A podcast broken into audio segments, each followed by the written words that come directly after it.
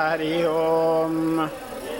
भूषारत्नं भुवनवलयस्य अखिलाश्चर्यरत्नं लीलारत्नं जलदुदेवतामौलिरत्नं चिन्तारत्नं जगति भजतां सत्सरोजद्विरत्नं कौसल्यायाः लसतु मम हृन्मण्डले पुत्ररत्नम् यो विप्रलम्ब विपरीतमतिप्रभूतान् वादानिरस्य कृतवान् भुवि तत्त्ववादम् सर्वेश्वरो हरिः इति प्रतिपादयन्तम् आनन्दतीर्थमनिवर्यमहं नमामि। ज्ञानवैराग्यभक्त्यादिकल्याणगुणशालिनः। लक्ष्मीनारायणमुनीन् वन्दे विद्यागुरून्मम।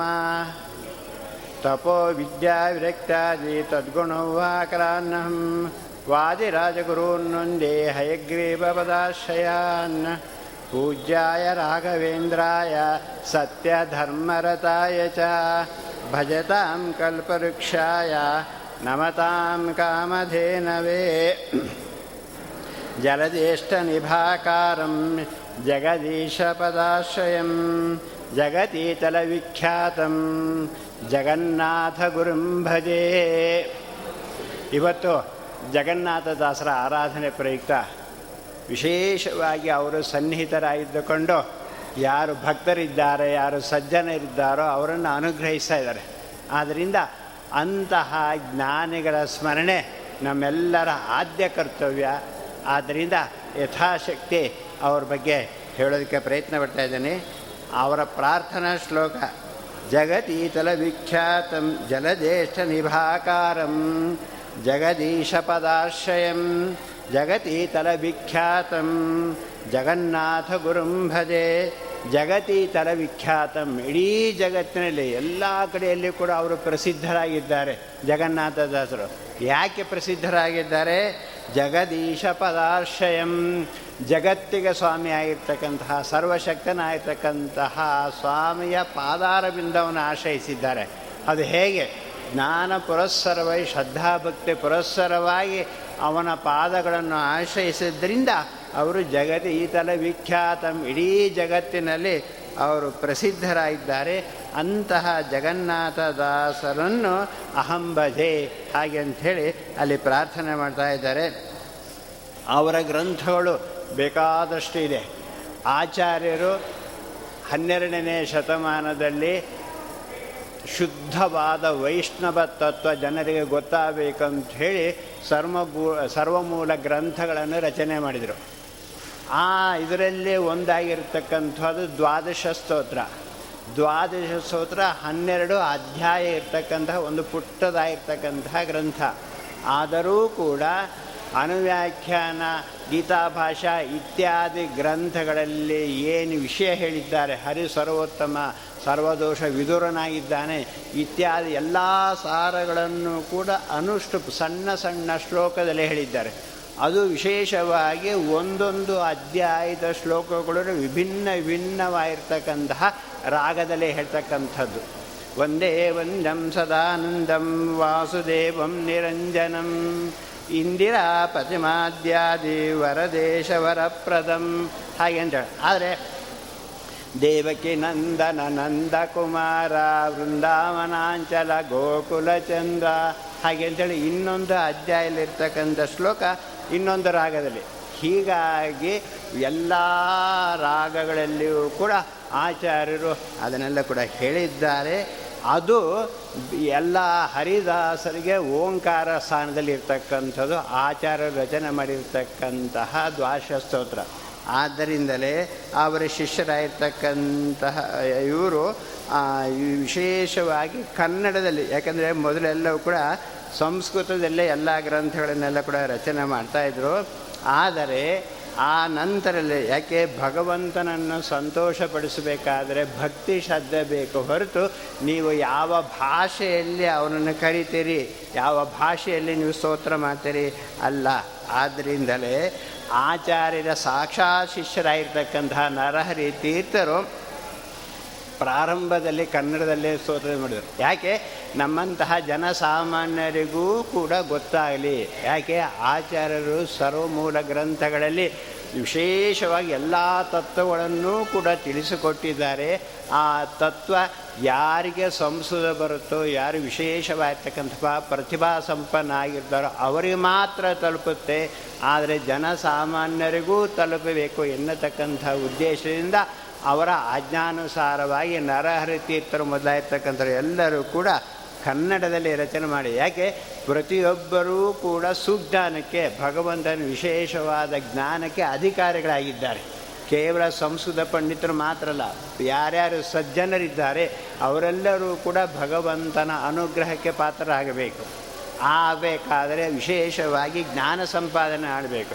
ಜ್ಞಾನ ಸಂಪಾದನೆ ಆಗಬೇಕಾದರೆ ಸಂಸ್ಕೃತ ಇಲ್ಲದಿದ್ದರೆ ಹೇಗೆ? ಆ ವಿಚಾರ ಬೇಕಾಗಿಲ್ಲ ಆದ್ದರಿಂದ ಸಂಸ್ಕೃತ ಇಲ್ಲದಿದ್ದರೂ ಕೂಡ ಭಗವಂತನೇ ಬೇಕಾಗಿರ್ತಕ್ಕಂಥದ್ದು ನಿಮ್ಮ ಸಂಸ್ಕೃತ ಪಾಂಡಿತ್ಯ ಅಲ್ಲ, ಭಕ್ತಿ ಬೇಕಾಗಿರ್ತಕ್ಕಂಥದ್ದು ಭಕ್ತಿ ಬರಬೇಕಾದರೆ ಜ್ಞಾನ ಬೇಕು. ಆದರೆ ಜ್ಞಾನ ಪುರಸ್ಸರವಾಗಿ ನಾವು ಭಗವಂತನಲ್ಲಿ ಭಕ್ತಿ ಮಾಡಿದರೆ ಭಗವಂತ ಖಂಡಿತವಾಗಿ ಒಲಿತಾನೆ ಎನ್ನತಕ್ಕಂಥ ಉದ್ದೇಶದಿಂದ ಆಚಾರ್ಯರ ಆಜ್ಞಾನುಸಾರವಾಗಿಯೇ ನರಹರಿತೀರ್ಥರು ಆ ನಂತರಲ್ಲಿ ಬಂದಿರತಕ್ಕಂಥ ಶ್ರೀಪಾದರಾಯರು, ಅವರ ಶಿಷ್ಯರಾಗಿರ್ತಕ್ಕಂಥ ವ್ಯಾಸರಾಯರು, ಆ ನಂತರ ವಾದಿರಾಜರು, ಕನಕದಾಸರು ಪುರಂದರದಾಸರು ರಾಘವೇಂದ್ರ ಸ್ವಾಮಿಗಳು, ಇವರೆಲ್ಲರೂ ಕೂಡ ಸರ್ವಮೂಲ ಗ್ರಂಥಗಳಲ್ಲಿ, ಉಪನಿಷತ್ತಿನಲ್ಲಿ ಹೇಳಿರ್ತಕ್ಕಂಥ ವಿಚಾರವನ್ನು ಸುಲಭವಾಗಿ ಜನರಿಗೆ ತಲುಪಲಿ ಎನ್ನತಕ್ಕಂಥ ಉದ್ದೇಶದಿಂದ ಅದರ ಸಾರವನ್ನು ಕನ್ನಡ ಭಾಷೆಯಲ್ಲಿ ತಿಳಿಸಿದ್ದಾರೆ. ಹೀಗೆ ಆ ಪರಂಪರೆಯಲ್ಲಿ ಬಂದಿರತಕ್ಕಂಥವರೇ ಜಗನ್ನಾಥದಾಸರು ದಾಸತ್ರಯರು ಅಂಥೇಳಿ ಬಹಳ ಪ್ರಸಿದ್ಧರಾಗಿರ್ತಕ್ಕಂಥವ್ರು. ಯಾರು ಹೇಳ್ತಿದ್ದಾರೆ ಪುರಂದ್ರದಾಸರು ಗೋಪಾಲದಾಸರು, ವಿಜಯದಾಸರು ಆನಂತರ ಗೋಪಾಲದಾಸರು. ಅವರ ನಂತರದಲ್ಲಿ ಬಂದಿರತಕ್ಕಂಥರೇ ಜಗನ್ನಾಥದಾಸರು. ಅಂತಹ ಜಗನ್ನಾಥದಾಸರು ಸಾವಿರದ ಏಳ್ನೂರ ಇಪ್ಪತ್ತು ಏಳರಿಂದ ಸಾವಿರದ ಎಂಟುನೂರ ಒಂಬತ್ತು. ಇವರ ಕೃತಿಗಳು ಬೇಕಾದಷ್ಟು ಇದೆ ಆದರೆ ಅಲ್ಲಿ ಕೂಡ ವಿಶೇಷವಾಗಿ ಇರ್ತಕ್ಕಂಥದ್ದು ಹರಿಕಥಾಮೃತ ಸಾರ. ಹಾಗೆ ಅಂಥೇಳಿ ಅಲ್ಲಿ ಇದು ಮಾಡ್ತಾ ಇದ್ದಾರೆ. ಇಲ್ಲಿ ಆ ದಾಸ ಚತುಷ್ಟಯರಂತ ಏನು ಹೇಳಿದೆ, ಅವರಲ್ಲಿ ವಿಜಯ ದಾಸರು, ವಿಜಯದಾಸರು ಅವರ ಪೂರ್ಣ ಅನುಗ್ರಹಕ್ಕೆ ಪಾತ್ರರಾಗಿರ್ತಕ್ಕಂಥವರು ಅಂತಹ ಇವರು ಇವರ ತಂದೆ ನರಸಿಂಹಾಚಾರ್ಯರು. ಆ ನರಸಿಂಹಾಚಾರ್ಯರು ಒಳ್ಳೆಯ ಒಬ್ಬ ಸಂತ್, ಸಂತಾನ ಬೇಕು ಎನ್ನತಕ್ಕಂಥ ಉದ್ದೇಶದಿಂದ ಹೇಗೆ ಮದ್ದಿಗೆ ಹೇಳ್ಬಿಟ್ರು ವೇದವತಿಯು ಕೂಡ ಮೃತೌ ಮುಖೈ ವಿವದೇವತಾಗ್ರೈ ಜಾಯಾಪತಿ ಗುಣಗಣಾರ್ಣವ ಪುತ್ರ ಕಾಮೋ ಹಾಗೆ ಅಂಥೇಳಿ ಮಧ್ವಿಜಲೆ ವರ್ಣನೆ ಮಾಡಿದ ಹಾಗೆ ಯೋಗ್ಯನಾಯ್ತಕ್ಕಂಥ ನಮ್ಮನ್ನು ಸಂಸಾರದಿಂದ ದಾಟಿಸ್ತಕ್ಕಂಥ ಒಬ್ಬ ಪುತ್ರ ಬೇಕು ಎನ್ನತಕ್ಕಂತಹ ಉದ್ದೇಶದಿಂದ ಅಲ್ಲಿರ್ತಕ್ಕಂತಹ ಅನಂತ ತೇನನ್ನು ವಿಶೇಷವಾಗಿ ಅಲ್ಲಿ ಯಾವುದರಿಂದ ತೀವ್ರೈಹಿ ಪಯೋವೃತ ಮುಖೈಹಿ ಪಯೋವೃತವೆಂಬುದಾಗಿರ್ತಕ್ಕಂತಹ ವ್ರತಗಳಿಂದ ಭಗವಂತನನ್ನು ಸಂತೋಷಪಡಿಸಿ ವಾಸುದೇವನನ್ನು ಪುತ್ರರನ್ನಾಗಿ ಪಡೆದರು. ಹಾಗೆ ಅಂತಹ ಯೋಗ್ಯನಾದ ಸ ಪುತ್ರ ಬೇಕು ಅಂತ ಹೇಳಿದ್ರೆ ಹೀಗೆ ಸೇವೆ ಮಾಡಿದಾಗ ಮಾತ್ರ ಸಾಧ್ಯ. ಆದ್ದರಿಂದ ಇವರ ತಂದೆ ನರಸಿಂಹಾಚಾರ್ಯರು ಕೂಡ ವಿಶೇಷವಾಗಿ ತಂದೆ ತಾಯಿ ಇಬ್ಬರೂ ಕೂಡ ತಿರುಪತಿಗೆ ಹೋಗಿ ಶ್ರೀನಿವಾಸನನ್ನು ವಿಶೇಷವಾಗಿ ಸೇವೆ ಮಾಡಿದರು. ವಿಶೇಷವಾಗಿ ಸೇವೆ ಮಾಡಿದ್ದರಿಂದ ಇಂತಹ ಶ್ರೇಷ್ಠನಾಗಿರ್ತಕ್ಕಂತಹ ಪುತ್ರ ಹುಟ್ಟಿದ, ಆದ್ದರಿಂದಲೇ ಶ್ರೀನಿವಾಸನ ಅನುಗ್ರಹದಿಂದ ಹುಟ್ಟಿರ್ತಕ್ಕಂಥದ್ದು. ಆದ್ದರಿಂದ ಶ್ರೀನಿವಾಸ ಎನ್ನತಕ್ಕಂತಹ ಹೆಸರನ್ನೇ ಇದು ಮಾಡ್ತಾ ಇದ್ದಾರೆ. ಒಳ್ಳೆಯ ಚಾತುರ್ಯ, ಒಳ್ಳೆಯ ಪ್ರತಿಭಾ ಸಂಪನ್ನ ಇದ್ದ ಶ್ರೀನಿವಾಸ ಬಾಲ್ಯದಲ್ಲಿ. ಆದ್ದರಿಂದ ಬಾಲ್ಯದಿಂದಲೇ ಎಲ್ಲ ಶಾಸ್ತ್ರಗಳನ್ನು ಕೂಡ ವಿಶೇಷವಾಗಿ ಅಧ್ಯಯನ ಮಾಡಿದರೆ ತುಂಬ ತಾರುಣ್ಯದಲ್ಲಿ ಬಹಳ ಬೇಗನೆ ಪ್ರಾಬಲ್ಯ ಸಂಪನ್ನವನ್ನು ಸಂಪಾದನೆ ಮಾಡಿದ್ದು ಒಳ್ಳೆ ಪಾಂಡಿತ್ಯವನ್ನು ಸಂಪಾದನೆ ಮಾಡಿದ್ದು ಬೇಕಾದಷ್ಟು ಬಿರುದಾವಳಿ ಏನೇನಿದೆ, ಎಲ್ಲ ಸ್ವಾಮಿಗಳು ಕೂಡ ಅವರಿಗೆ ಕೊಟ್ಟಿದ್ದರು ಅವರ ಪಾಂಡಿತ್ಯ, ಅವರ ಪ್ರತಿಭೆ, ಅಂತಹ ಪಾಂಡಿತ್ಯವನ್ನು ಸಂಪಾದನೆ ಮಾಡಿದರು. ಅಂತಹ ಅವರು ಜ್ಞಾನವರೆಣ್ಯರು ಅಂತ ಇದ್ರು ಆದರೆ ಅಂಥವರಿಗೂ ಕೂಡ ಪ್ರಾರಬ್ಧವಶಾತ್ ಹೇಳ್ತಾರೆ. ಯಾಕಂದರೆ ವಿದ್ಯಾದದಾತಿ ವಿನಯಂ. ನಿಜವಾಗಲಿ ವಿದ್ಯೆ ವಿನಯನ್ನು ಕೊಡುತ್ತೆ. ಇವರು ಮಹಾಜ್ಞಾನಿಗಳು ನಮ್ಮ ಹಾಗೆ ಅರ್ಧಂಬರ್ಧ ತಿಳ್ಕೊಂಡಿದ್ದರಿಂದ ಅವರಿಗೆ ಅಹಂಕಾರ ಬರೋದು. ಆದರೆ ಇದು ಪೂರ್ಣವಾದ ಜ್ಞಾನ ಉಳ್ಳವರಾಗಿದ್ದರು ಆದರೂ ಕೂಡ ಪ್ರಾರಬ್ಧವಶಾತ್, ಆ ಪ್ರಾರಬ್ಧ ಅಂತಕ್ಕಂಥದ್ದು ಯಾರಿಗೂ ಬಿಡಲ್ಲ. ಭಗವಂತನ ಇಚ್ಛಾನುಸಾರವಾಗಿ. ಆದ್ದರಿಂದ ಪ್ರಾರಬ್ಧವಶಾತ್ ವಿಜಯದಾಸರೆಂಬತಕ್ಕಂಥ ಜ್ಞಾನಿಗಳಿಗೆ ಒಂದು ಸಲ ಅಪಚಾರ ಆಗೋಗುತ್ತೆ. ಅವರು ಆಹ್ವಾನ ಕೊಟ್ಟಿದ್ದರೂ ಕೂಡ ಏನೋ ಒಂದು ಕಾರಣ ಹೇಳಿ ನೀವು ಊಟಕ್ಕೆ ಬರಬೇಕು ಹಾಗೆ ಅಂತ ಹೇಳಿದ್ರು ಕೂಡ ಏನೋ ಒಂದು ಕಣ, ಅವ್ರ ಮನೆಗೆ ಏನು ಹೋಗೋದು? ಅನ್ನತಕ್ಕಂಥ ಒಂದು ತಾತ್ಸಾರದಿಂದ ಅವ್ರಿಗೆ ಅಪಚಾರವನ್ನು ಮಾಡ್ತಾರೆ. ಆಗಲೇ ಭಗವಂತನ ಇಚ್ಛಾನುಸಾರವಾಗಿ ಉದರ ಬೇದೆ, ಹೊಟ್ಟೆ ನೋವು ಪ್ರಾರಂಭವಾಯಿತಂತೆ. ಹೊಟ್ಟೆ ನೋವು ಪ್ರಾರಂಭವಾಯಿತು. ಬಹಳ ತಡ್ಕೊಳ್ಳೋಕ್ಕೆ ಸಾಧ್ಯವಾಗಲಿಲ್ಲ. ಹಾಗಾಗಿ ಆ ನಂತರದಲ್ಲಿ ಬಹಳ ಪಶ್ಚಾತ್ತಾಪ ಆಯಿತು. ಅಂತಹ ಯಾಕೆಂದರೆ ವಿಜಯದಾಸರು ಆ ಸಂದರ್ಭದಲ್ಲಿ ಎಲ್ಲ ಕಡೆಯಲ್ಲಿಯೂ ಕೂಡ ತಮ್ಮ ಪದ್ಯಗಳ ಮೂಲಕ ಹಾಡುವ ಸುವಾದಿಗಳೆಲ್ಲ ಮೂಲಕವಾಗಿ ಎಲ್ಲ ಕಡೆಯಲ್ಲಿಯೂ ಕೂಡ ತತ್ವ ಪ್ರಚಾರ ಮಾಡ್ತಾಯಿದ್ದು ಅಂಥವ್ರಿಗೆ ನಾನು ಅಪಚಾರ ಇದೆ ಅಂಥೇಳಿ ನಿಜವಾಗಲೂ ಕೂಡ ಭಾಳ ಪಶ್ಚಾತ್ತಾಪ ಆಯಿತು. ಹೋಗಿ ಅವರ ಹತ್ರ ಶರಣಾಗ್ತಾ ಇದ್ದಾರೆ. ಅವರ ಆಜ್ಞಾನುಸಾರವಾಗಿ, ಅವರ ನಿರ್ದೇಶಾನುಸಾರವಾಗಿ ವಾಯುದೇವರ ಸೇವೆಯನ್ನು ಮಾಡಿದರು. ವಾಯುದೇವರ ಸೇವೆಯನ್ನೆಲ್ಲ ಕೂಡ ಮಾಡಿದರು. ವಿಶೇಷವಾಗಿ ಅವರ ಶರಣಾಗತರಾದರು. ಆ ನಂತರ ಎಲ್ಲ ಅವರು ಹೇಳ್ತಾ ಇದ್ದಾರೆ ಅವರ ಶಿಷ್ಯರಾಯ್ತಕ್ಕಂಥ ನನ್ನ ಶಿಷ್ಯ ಗೋಪಾಲದಾಸರಿದ್ದಾರೆ, ಅವರ ಹತ್ರ ಹೋಗಿ ಅವರಿಗೆ ಸಂತೋಷಪಡಿಸಿ, ನನಗಿಂತ ಅವರಿಗೆ ಬಹಳ ದುಃಖವಾಗಿದೆ, ನೀವು ನನಗೆ ಮಾಡಿದ್ದರಿಂದ ನನಗಿಂತ ಅವರಿಗೆ ದುಃಖವಾಗಿದೆ, ಹಾಗೆ ಅಂತ ಹೇಳಿದ್ರಿಂದ ಆಯಿತು ಅಂಥೇಳಿ ಅಲ್ಲಿಗೆ ಹೋಗ್ತಾರೆ. ಅಲ್ಲಿಗೆ ಹೋದಾಗ ಇವರ ಆ ಉದರ ವೇದನೆ, ಹೊಟ್ಟೆ ನೋವು, ಅದನ್ನೆಲ್ಲ ನೋಡಿ ಗುರುಗಳ ಆಜ್ಞಾನುಸಾರವಾಗಿ ರೋಗ ಪರಿಹಾರಕ್ಕೆ ಏನು ಪದ್ಯಗಳನ್ನು ರಚನೆ ಮಾಡಿ ವಿಶೇಷವಾಗಿ ಭಗವಂತನನ್ನು ಸ್ತೋತ್ರ ಮಾಡಿದರು. ಭಗವಂತ ಸ್ತೋತ್ರ ಮಾಡಿದಾಗ ಭಗವಂತ ಅನುಗ್ರಹನ ಕೂಡ ಮಾಡ್ತಾನೆ. ಅಷ್ಟಲ್ಲದೆ ಅವರಿಗೆ ನಲವತ್ತು ವರ್ಷ, ಯಾಕಂತ ಹೇಳಿದ್ರೆ ಅಪಮೃತ್ಯು ಯೋಗ ಇತ್ತು ಅವರಿಗೆ. ಅಪಮೃತ್ಯು ಯೋಗ ಇತ್ತು. ಆದ್ದರಿಂದ ತಮ್ಮ ಆಯುಷ್ಯದಲ್ಲಿ ನಲವತ್ತು ವರ್ಷ ಅವರಿಗೆ ದಾರಿ ಎರೆದು ಕೊಟ್ರಂತೆ.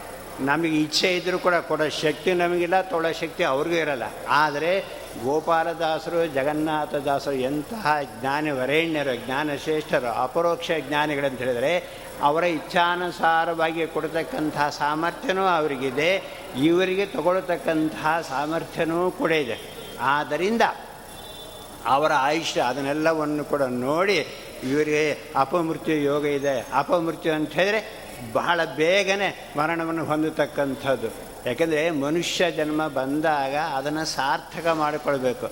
ಆಹಾರ, ನಿದ್ರಾ, ಭಯ, ಮೈಥುನಂಚ ಸಮಾನಮೇತು ಪಶುವಿನ್ನರಾಣಾಂ ಪಶುಗಳಿಗೂ ನಮಿಗೂ ಕೂಡ ಆಹಾರ, ನಿದ್ರಾ, ಭಯ, ಮೈಥುನ ಈ ನಾಲ್ಕು ವಿಷಯದಲ್ಲಿ ಸಾಮ್ಯ ಇದೆ. ನಮಗೂ ಆಹಾರ ಬೇಕು, ಪಶುಗಳಿಗೂ ಆಹಾರ ಬೇಕು. ನಮಗೂ, ನಾವು ನಿದ್ದೆ ಮಾಡಬೇಕು, ಪಶುಗಳು ನಿದ್ದೆ ಮಾಡ್ತೀವಿ. ನಿದ್ರಾ, ಭಯ ಕೋಲ್ ಎತ್ತಿದಾಗ ನಮಗೂ ಹೆದರಿಕೆ, ಪಶುಗಳಿಗೂ ಹೇಗೆ? ನಾವು ಸುಖ ಬಿಡ್ತೀವಿ ಅವು ಸುಖ ಬಿಡ್ತವೆ ಹಾಗಾದರೆ ಏನು ವ್ಯತ್ಯಾಸ? ಅದು ನಾಲ್ಕು ಕಾಲಿನ ಪ್ರಾಣಿ, ನಾವು ಎರಡು ಕಾಲಿನ ಪ್ರಾಣಿ ಅಷ್ಟೇನಾ? ಅಲ್ಲ. ಭಗವಂತ ನಮಗೆ ಜ್ಞಾನವನ್ನು ಕೊಟ್ಟಿದ್ದಾನೆ. ಅದನ್ನು ಸದುಪಯೋಗ ಪಡಿಸಿಕೊಂಡು ಇಂತಹ ಶ್ರೇಷ್ಠವಾದ ಸಾಧನಾ ಇದು, ಶರೀರ ಇದು. ಸಾಧನಾ ಶರೀರ ಒಂದು ಯಾಕಂದರೆ ಬೇರೆ ಯಾವ ಸಂದರ್ಭದಲ್ಲಿಯೂ ಕೂಡ ಸಾಧನೆ ಮಾಡ್ಕೊಳ್ಳೋಕ್ಕಾಗೋದಿಲ್ಲ ಅದು ಕರ್ಮಭೂಮಿಗೆ ಬಂದು ಇಲ್ಲೇ ಸಾಧನೆ ಮಾಡಿಕೊಳ್ಬೇಕು. ಅದಕ್ಕೋಸ್ಕರ ಇದನ್ನು ಕರ್ಮಭೂಮಿ ಅಂತ ಹೇಳ್ತಾರೆ. ಕರ್ಮಭೂಮಿ ಅಂದರೆ ಏನರ್ಥ? ಇಲ್ಲಿ ಮಾಡಿರ್ತಕ್ಕಂಥ ಧಾರ್ಮಿಕ ಕರ್ಮಗಳಿಗೆ ವಿಶೇಷವಾಗಿರ್ತಕ್ಕಂಥ ಫಲ. ಅದೇ ನಾವು ವಿದೇಶದಲ್ಲಿ ಮಾಡ್ತೀವಿ, ಅಮೇರಿಕಲ್ಲಿ ಹೋಗಿ ಹೋಮಾನ ಹೋಮ ಮಾಡ್ತೀವಿ, ಉಪಯೋಗಿಲ್ಲ. ಅದು ಸಾಧನಾ ಭೂಮಿ ಅಲ್ಲ ಕರ್ಮಭೂಮಿ ಅಲ್ಲ. ಇದು ಸಾಧನಾ ದೇಹ, ಸಾಧನಾ ಶರೀರ ಕರ್ಮಭೂಮಿ ಇಲ್ಲೇ ಮಾಡಬೇಕು. ಆದ್ದರಿಂದ ಇವರಿಂದ ಇನ್ನೂ ಮಹತ್ವ ಆಗಿರ್ತಕ್ಕಂತಹ ಕಾರ್ಯ ಆಗಬೇಕು ಅಂಥೇಳಿ ತಿಳಿದಿರ್ತಕ್ಕಂತಹ ಗೋಪಾಲದಾಸರು ತಮ್ಮ ನಲವತ್ತು ವರ್ಷವನ್ನು, ಆಯುಷ್ಯವನ್ನು ಅವರಿಗೆ ಧಾರೆ ಎಳೆದು ಕೊಡ್ತಾ ಇದ್ದಾರೆ. ಅದು ಇವರಿಗೂ ಕೂಡ ಎಲ್ಲ ಗೊತ್ತಾಯಿತು. ಬಹಳ ಸಂತೋಷವಾಯಿತು. ಇವರ ಅನುಗ್ರಹದಿಂದಲೇ, ವಿಜಯದಾಸರ ಅನುಗ್ರಹ, ಭಗವಂತನ ಅನುಗ್ರಹದಿಂದಲೇ ನನಗೆ ಪುನರ್ಜನ್ಮ ತಲುಪಿದೆ, ಪುನರ್ಜನ್ಮ ಸಿಕ್ತು ಹಾಗೆ ಅಂದು ಸಂತೋಷಪಟ್ಟು ಇವರ ಹಾಗೆ ನಾನೂ ಕೂಡ ದಾಸನಾಗಬೇಕು ಹಾಗೆ ಅಂತ ಆಲೋಚನೆ ಮಾಡಿ ಪದ್ಯ ರಚನೆ ಮಾಡಬೇಕು. ಸಂಸ್ಕೃತದಲ್ಲಿ ಒಳ್ಳೆ ಪಾಂಡಿತ್ಯ ಇತ್ತು ಅವರಿಗೆ. ಬೇಕಾದಷ್ಟು ಸುಧಾಮಂಗಳನ್ನು ಕೂಡ ಮಾಡಿದ್ದಾರೆ. ಆದ್ದರಿಂದ ಸಂಸ್ಕೃತದಲ್ಲಿ ಬೇಕಾದಷ್ಟು ಗ್ರಂಥಗಳನ್ನು ರಚನೆ ಮಾಡಬಹುದಾಗಿತ್ತು. ಆದರೆ ನಮ್ಮಂತಹ ಜನಸಾಮಾನ್ಯರನ್ನು ದೃಷ್ಟಿಯಲ್ಲಿ ಇಟ್ಟುಕೊಂಡು ಅವರು ಇವರಿ ಪಂಡಿತರಿಗೆ ಬೇರೆ ಗ್ರಂಥಗಳು, ರಾಮಾಯಣ, ಭಾಗವತ, ಮಹಾಭಾರತ ಇತ್ಯಾದಿ ಗ್ರಂಥಗಳು, ಉಪನಿಷತ್ತು ಬೇಕಾದಷ್ಟಿದೆ. ಆದ್ದರಿಂದ ಜ್ಞಾನ ಸಂಪಾದನೆ ಮಾಡಿಕೊಂಡು ಸಾಧನೆಯನ್ನು ಅವರು ಮಾಡ್ತಾರೆ. ಜನಸಾಮಾನ್ಯರ ಗತಿ ಏನು? ಅವರಿಗೆ ಶ್ರದ್ಧೆ ಇದೆ, ಭಕ್ತಿ ಇದೆ. ಆದರೆ ಜ್ಞಾನ ಸಂಪಾದನೆ ಮಾಡ್ಕೊಳ್ತಕ್ಕಂತಹ ಮಾರ್ಗನೇ ಇಲ್ಲ. ಆದ್ದರಿಂದ ಅವರೆಲ್ಲರೂ ಕೂಡ ಮೋಕ್ಷಕ್ಕೆ, ಅವರೂ ಕೂಡ ಅಧಿಕಾರಿಗಳು, ಜ್ಞಾನ ಸಂಪಾದನೆ ಮಾಡಿಕೊಳ್ಳೋದಕ್ಕೆ ಅವರೂ ಕೂಡ ಅಧಿಕಾರಿಗಳು. ಅವರಿಗೂ ಭಗವಂತನ ಅನುಗ್ರಹ ಆಗಬೇಕು. ಏನು ಸಂಪತ್ತಿದೆ ಮಧ್ವ ಸಿದ್ಧಾಂತದಲ್ಲಿ ಎಂತಹ ನವರತ್ನಗಳಿದೆ, ಏನೇನಿದೆ, ಅದು ಎಲ್ಲರಿಗೂ ತಿಳಿಯಬೇಕು ಎನ್ನತಕ್ಕಂಥ ಉದ್ದೇಶದಿಂದ ಕನ್ನಡದಲ್ಲಿ ನಾನು ರಚನೆ ಮಾಡಬೇಕು ಪದ್ಯಗಳನ್ನು ಹಾಗೆ ಅಂಥೇಳಿ ಅವರು ತೀರ್ಮಾನವನ್ನು ಕೂಡ ಮಾಡ್ತಾಯಿದ್ದಾರೆ ಆ ಸಂದರ್ಭದಲ್ಲಿ ಭಗದ್ ಎಲ್ಲ ಇದರಲ್ಲಿ ಕೂಡ ಆಚಾರ್ಯರು, ಬೇರೆ ಬೇರೆ ದಾಸರು, ಎಲ್ಲ ಭಾಗವತ ಎಲ್ಲೆಲ್ಲ ಕೂಡ ಹತ್ತು ಅವತಾರಗಳು, ಭಗವಂತನ ವರ್ಣನೆ ಇದೆಲ್ಲ ಕೂಡ ಮಾಡಿದ್ದಾರೆ.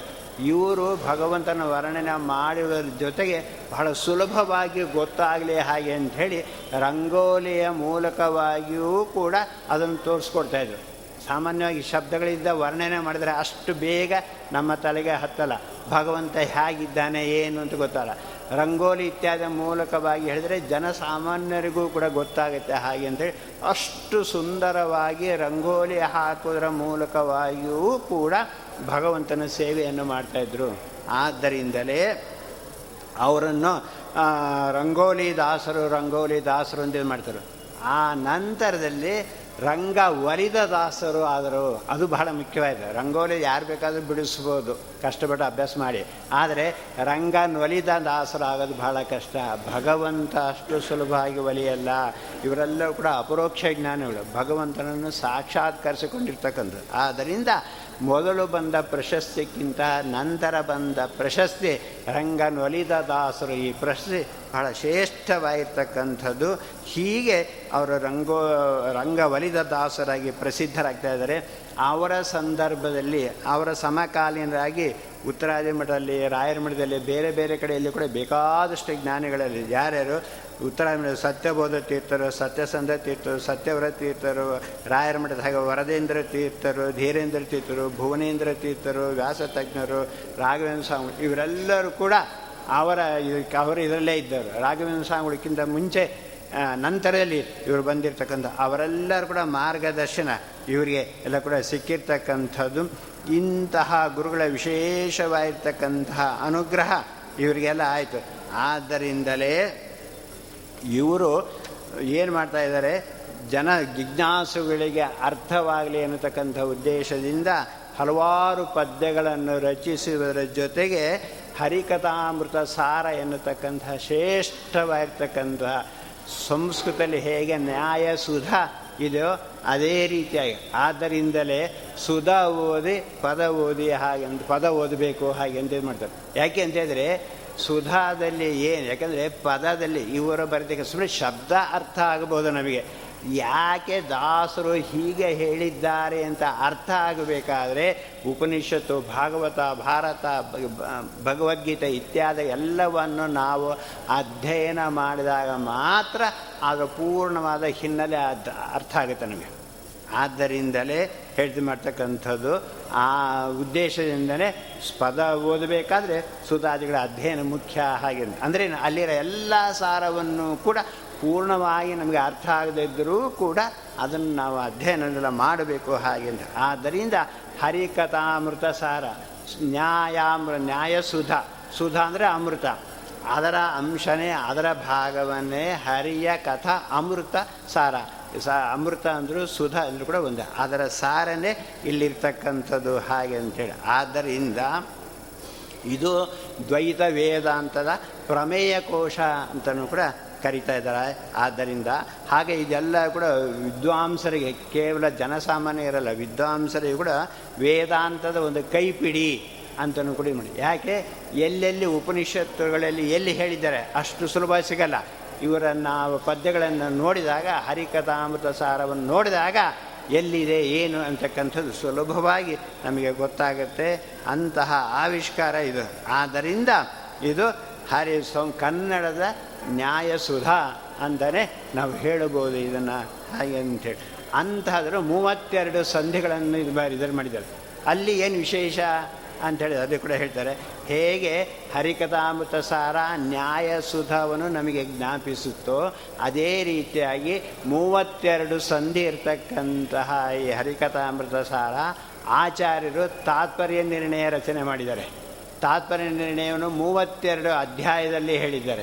ಹಾಗೆ ಇವರು ಕೂಡ ಮೂವತ್ತೆರಡು ಅಧ್ಯಾಯಗಳಲ್ಲಿ, ಮೂವತ್ತೆರಡು ಸಂಧಿಗಳಲ್ಲಿ ಆ ವಿಚಾರವನ್ನು ತಿಳಿಸಿದ್ದಾರೆ. ಆದ್ದರಿಂದ ಮೂವತ್ತೆರಡು ಸಂಧಿ ಇರ್ತಕ್ಕಂತಹ ಹರಿಕಥಾಮೃತ ಸಾರವನ್ನು ನಾವು ಅಧ್ಯಯನ ಮಾಡಿದರೆ, ಪಾರಾಯಣ ಮಾಡಿದರೆ, ಹೇಳಿಕೊಂಡ್ರೆ ಆಚಾರ್ಯರ ತಾತ್ಪರ್ಯ ನಿರ್ಣಯವನ್ನು ಕೂಡ ನಾವು ತಿಳಿದುಕೊಂಡ ಹಾಗಾಗತ್ತೆ ಅಲ್ಲಿ ಅದು ಕೂಡ ಅದು ಜ್ಞಾಪಿಸುತ್ತೆ. ಅದೇ ರೀತಿಯಾಗಿ ವಾಯುದೇವರು ದ್ವಾತ್ರಿಂಶ ಲಕ್ಷಣೋಪೇತರು, ಮೂವತ್ತೆರಡು ಗುಣ ಇರ್ತಕ್ಕಂಥವ್ರು. ಅದನ್ನೂ ಕೂಡ ಜ್ಞಾಪಿಸ್ತಕ್ಕಂಥ. ಆದ್ದರಿಂದಲೇ ಹರಿಕಥಾಮೃತ ಸಾರದಲ್ಲಿ ಜಗನ್ನಾಥದಾಸರು ಮೂವತ್ತೆರಡು ಸಂಧಿಗಳಲ್ಲಿ ಅದನ್ನೆಲ್ಲ ಕೂಡ ಹೇಳಿದ್ದಾರೆ. ಆದ್ದರಿಂದ ಹೇಳ್ತಾರೆ, ಆ ಫಲಶ್ರುತಿಯಲ್ಲಿ ಹೇಳ್ತಾರೆ, ಅವರೆಲ್ಲ ಬೇರೆಯವರೆಲ್ಲರೂ ಕೂಡ ಫಲಶ್ರುತಿಯನ್ನು ಇದು ಮಾಡಿದ್ದಾರೆ. ಏನರ್ಥ? ಭಾರತ ಸುಭಾಗವತ ವಾಮನ ಗಾರುಡ ಭವಿಷ್ಯೋತ್ತರ ಪದವು ಚಾರು ವಿಷ್ಣು ರಹಸ್ಯ ವಾಯು ಪಂಚರಾತ್ರಾಗಮ ಸಾರ ಗುರುವೃತ್ತ ಪ್ರವೃತ್ತವು ಈರ ಸಂಹಿತಾದಿತ್ಯ ವಾಜ್ಞೇಯ ಪಾರಸರಸಗಳ ತೋರ್ವ ಶ್ರೀ ಗುರು ಮಧ್ವ ಶಾಸ್ತ್ರವನು. ಹಾಗೆ ಅಂಥೇಳಿ. ಇದು ಏನು? ಇದು ಅದನ್ನು ಮಾಡಿದರೆ ಇದು ಮಹಾಭಾರತ, ಸುಭಾಗವತ, ಭಾಗವತ, ವಾಮನ ಪುರಾಣ, ಗರುಡ ಪುರಾಣ, ಭವಿಷ್ಯೋತ್ತರ ಪುರಾಣ, ವಿಷ್ಣು ರಹಸ್ಯ, ಪಂಚರಾತ್ರಾಗಮ ಇದರೆಲ್ಲದರ ಸಾರ ಹರಿಕಥಾಮೃತ ಸಾರ. ಆದ್ದರಿಂದ ಎಲ್ಲರಿಗೂ ಕೂಡ ಜ್ಞಾನ ಸಂಪಾದನೆ ಮಾಡ್ಕೊಳ್ಳೋದಕ್ಕೆ ಎಲ್ಲರಿಗೂ ಕೂಡ ಸದ್ಗತಿಯೇ, ಮೋಕ್ಷ ಪಡೆಯೋದಕ್ಕೆ ಅಧಿಕಾರ ಇದೆ. ಯಾರು ಸುಧಾ ಓದಿರೋ ಅವರು ಮಾತ್ರ ಅಲ್ಲ ಪ್ರತಿಯೊಬ್ಬರು ಯಾರ್ಯಾರು ಜಿಜ್ಞಾಸುಗಳಿದ್ದಾರೋ, ಯಾರ್ಯಾರು ಭಕ್ತರಿದ್ದಾರೋ, ಅವರೆಲ್ಲರೂ ಕೂಡ ಭಗವಂತನ ಅನುಗ್ರಹ ಪಡೆಯೋದಕ್ಕೆ ಸಾಧ್ಯ. ಆದ್ದರಿಂದಲೇ ಹೇಳ್ತಾರೆ, ಇದು ಫಲಶ್ರುತಿ, ಇದರೆಲ್ಲರ ಸಾರ ಹರಿಕಥಾಮೃತ ಸಾರ.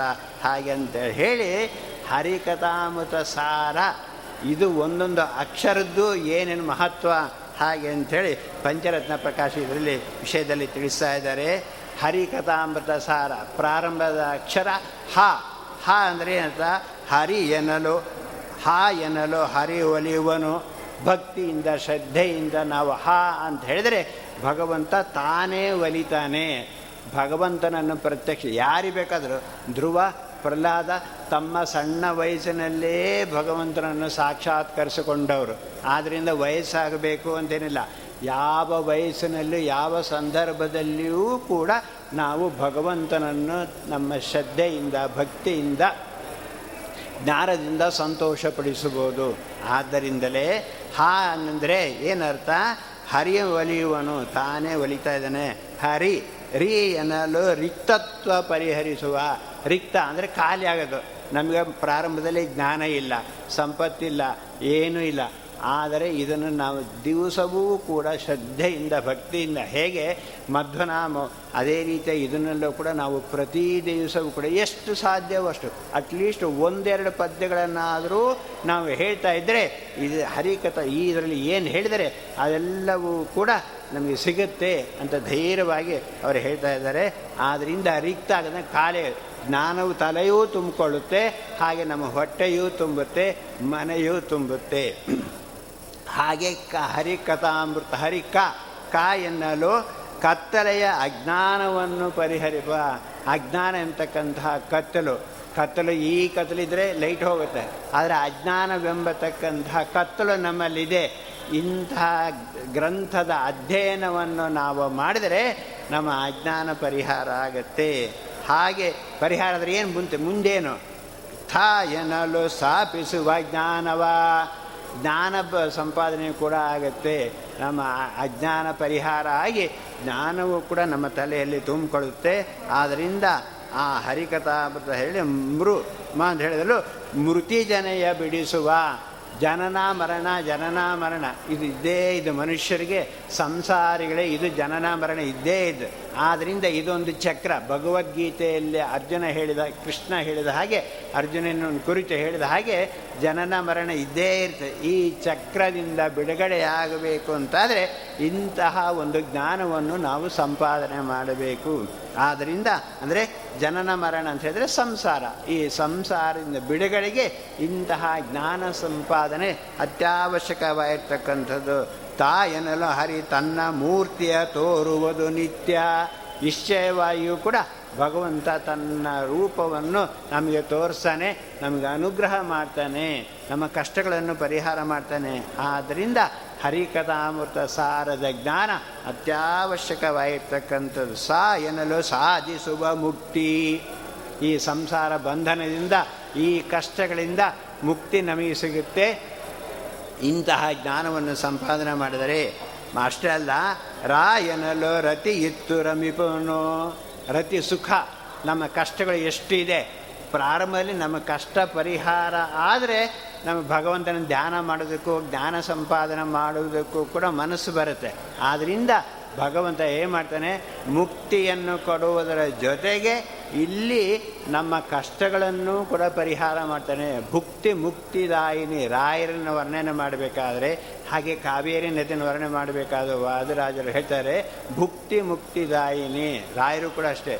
ಕೇವಲ ಮುಕ್ತಿಯನ್ನು ಮಾತ್ರ, ಬರೀ ಮುಕ್ತಿ ಕೊಡ್ತೀನಿ, ಜ್ಞಾನ ಉಪದೇಶ ಮಾಡ್ತೀನಿ ಅಂತ ಹೇಳ್ತಾ ಇದ್ದಾರೆ. ಯಾರ ಹತ್ರ ಹೋಗ್ತಾರೆ? ಮೊದಲು ನಮ್ಗೆ ಹೊಟ್ಟೆ, ಆಮೇಲೆ ಜ್ಞಾನ ಅಂತ ಹೇಳ್ತಾರೆ. ಆದರೆ ರಾಯರು ಹೇಗೆ ಜ್ಞಾನವನ್ನು ಭುಕ್ತಿ ಮುಕ್ತಿ ಎರಡನ್ನೂ ಕೂಡ ಕೊಡ್ತಕ್ಕಂಥವ್ರು. ಅದೇ ರೀತಿಯಾಗಿ ಈ ಹರಿಕಥಾಮೃತ ಸಾರ ಜಗನ್ನಾಥ ದಾಸರದ್ದು ಇವೆರಡನ್ನೂ ಕೂಡ ಕೊಡ್ತಕ್ಕಂಥದ್ದು. ಅಂತಹ ಶ್ರೇಷ್ಠವಾಗಿರ್ತಕ್ಕಂಥದ್ದು ಹರಿಕಥಾಮೃತ ಸಾರ ಇದನ್ನು ಯಾರ್ಯಾರು ಅವರ ನಂತರ ಬಂದಿರತಕ್ಕಂತಹ ಅಪರೋಕ್ಷ ಜ್ಞಾನಿಗಳು ಎಲ್ಲರೂ ಕೂಡ ಮುಕ್ತ ಕಂಠದಿಂದ ಪೂರ್ಣವಾಗಿ ಅಧ್ಯಯನ ಮಾಡಿ ಅದರ ಸಾರವನ್ನು ಅನುಭವಿಸಿ ಅಷ್ಟು ಖುಷಿಯಿಂದ ಅದರ ಬಗ್ಗೆ ಹೇಳಿದ್ದಾರೆ. ಯಾರ ಕೆಲವನ್ನು ಮಾತ್ರ ನಾನು ಹೇಳ್ತಾ ಇದ್ದೇನೆ, ಹರಿಕಥಾಮೃತ ಫಲಶ್ರುತಿ ಏನು ಹರಿಕಥಾಮೃತವನ್ನು ಅಧ್ಯಯನ ಮಾಡಿದರೆ ಏನಾಗುತ್ತೆ ಹೇಳ್ತಾರೆ? ತಿಳಿಯರು ಎಂದಿಗ ಅನ್ಯರಂಗ ಒಲಿದ ದಾಸರು ಜಗನ್ಮಾನ್ಯ ಅವರು ಹೇಳ್ತಾರೆ, ಪ್ರಾಣೇಶ ದಾಸ ಹೇಳ್ತಾ ಇದ್ದಾರೆ, ಅವರ ಪಾಂಡಿತ್ಯ ಅದನ್ನೆಲ್ಲವನ್ನು ನೋಡಿ ಎಂದಿಗೂ ಕೂಡ ಇವರನ್ನು ಬಿಟ್ಟು ಇವರಂತಹ ಜ್ಞಾನಿ, ಬೇರೆ ಯಾರೂ ಕೂಡ ಇಲ್ಲ.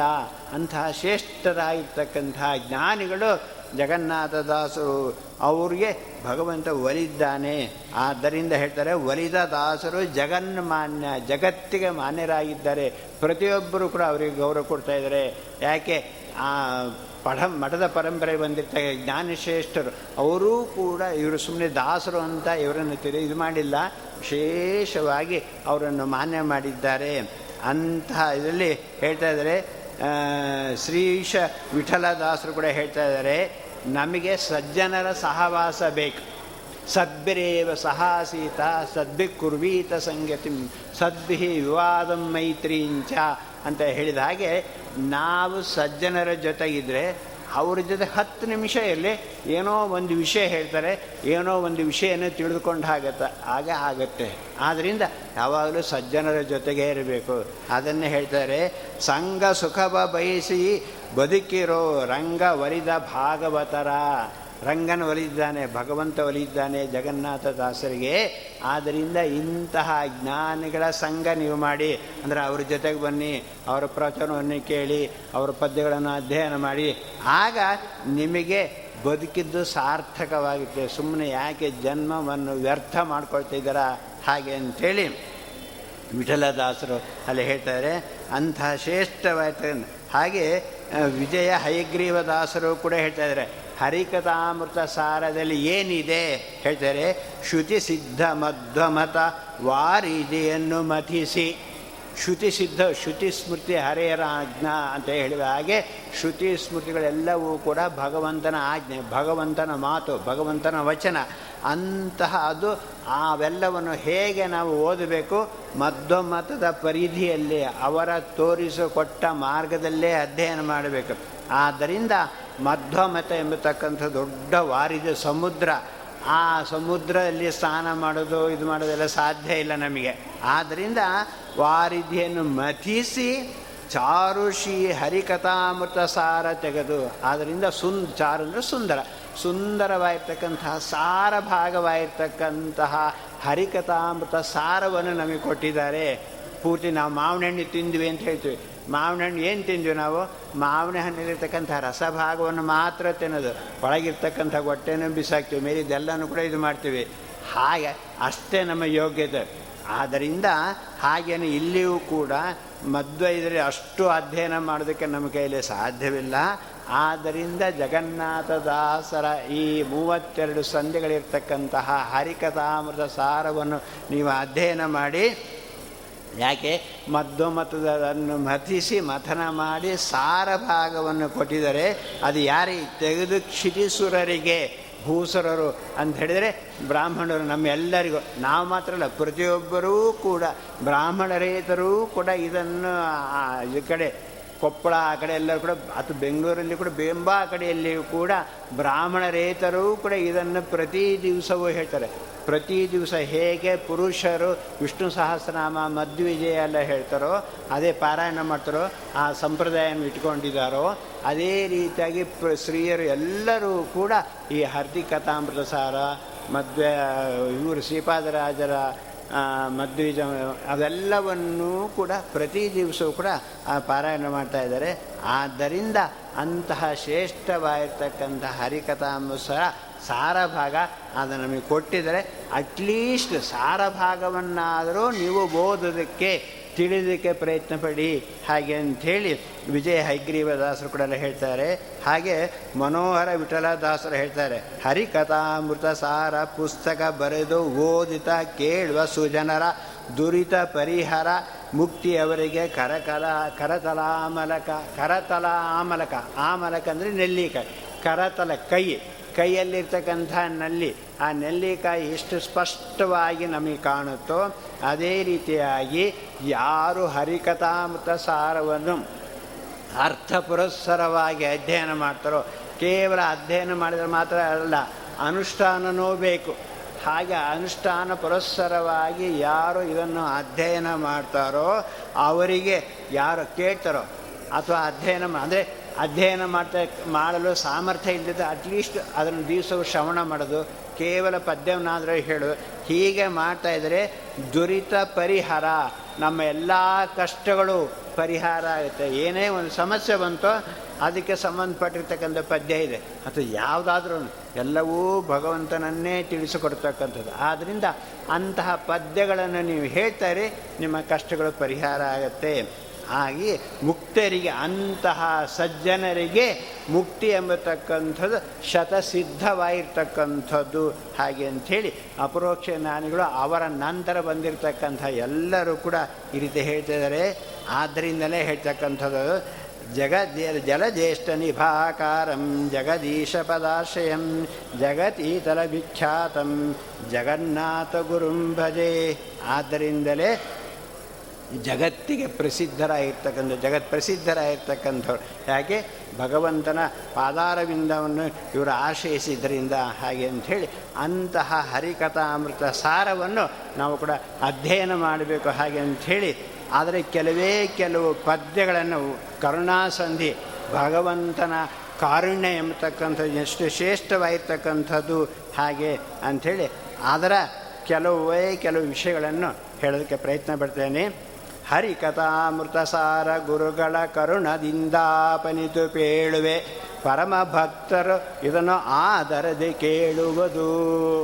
ನಾನು ಹರಿಕಥಾಮೃತ ಸಾರವನ್ನು ಹೇಳ್ತಾ ಇದ್ದೇನೆ. ಭಾಗವತ ಮಹಾಭಾರತ ಇತ್ಯಾದಿ ಉಪನಿಷತ್ತುಗಳಲ್ಲಿರ್ತಕ್ಕಂಥದನ್ನೆಲ್ಲ ಮತಿಸಿ ಅದರ ಸಾರಭಾಗ. ಯಾಕಂದರೆ ಒಳ್ಳೆ ಸಂಸ್ಕೃತ ಪಂಡಿತರು ಅವರು ಇಡೀ ಅದರ ತತ್ವವನ್ನೇ ಅರ್ಥ ಮಾಡಿಕೊಂಡವರು. ಆದ್ದರಿಂದ ಅದರ ಭಾಗ ಸುಲಭವಾಗಿ ಹೇಗೆ ತಾಯಿ ಮಗುವಿಗೆ ಮಾವಿನಣ್ಣು ಅಥವಾ ಬಾಳೆಹಣ್ಣು ತಿನ್ನೋಕ್ಕೆ ಸಾಧ್ಯ ಅಲ್ಲ. ಅದನ್ನು ತೆಗೆದು ಇಷ್ಟೇ ಇಷ್ಟು ಮಾಡಿ ತಾಯಿ ಮಗುವಿಗೆ ಹೇಗೆ ಇದು ಮಾಡ್ತಾರೋ ಹಾಗೆ ನಾವು ವಯಸ್ಸಾಗಿದ್ದರೂ ಕೂಡ ಜ್ಞಾನದ ವಿಚಾರದಲ್ಲಿ ನಾವು ಮಕ್ಕಳಿದ್ದ ಹಾಗೆ. ಆದ್ದರಿಂದ ಈ ಪದ್ಯಗಳ ಮೂಲಕವಾಗಿ ನಮಗೆ ಆ ಜ್ಞಾನವನ್ನು ಕೂಡ ಕೊಡ್ತಾರೆ. ಆದ್ದರಿಂದ ಹೇಳ್ತಾರೆ, ನಾನು ಹೇಳ್ತಾ ಇದ್ದೀನಿ ಅಂತ ಅಹಂಕಾರ ತೋರಿಸ್ತಾ ಇಲ್ಲ. ಯಾಕೆ?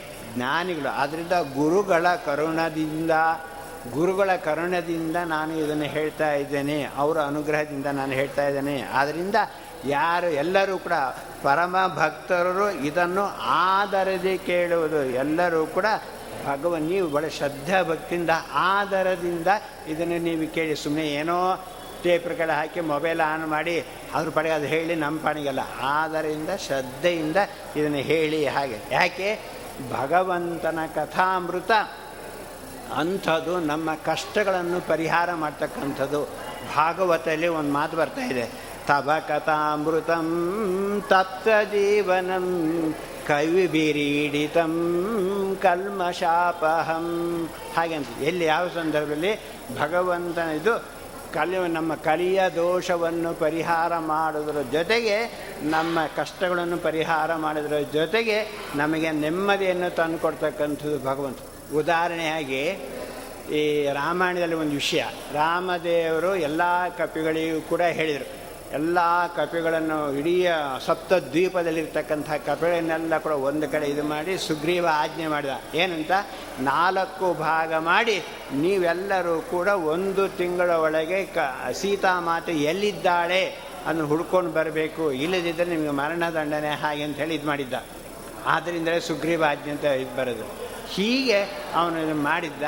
ಆ ಸಂದರ್ಭದಲ್ಲಿ ದಕ್ಷಿಣ ದಿಕ್ಕಿಗೆ ಜಾಂಬವಂತ, ಹನುಮಂತ ಇತ್ಯಾದಿ ಅವರೆಲ್ಲರೂ ಕೂಡ ಎಲ್ಲ ಕವಿಗಳು ಎಲ್ಲರೂ ಕೂಡ ಬಂದಿದ್ದರು ಅವರೆಲ್ಲರೂ ಕೂಡ ಮಹೇಂದ್ರ ಪರ್ವತ, ಅದನ್ನೆಲ್ಲವನ್ನು ಕೂಡ ಹುಡ್ಕೊಂಡು ಹುಡ್ಕೊಂಡು ಬಂದರು. ಎದುರುಗಡೆ ದೊಡ್ಡದಾಗಿರ್ತಕ್ಕಂತಹ ಸಮುದ್ರ.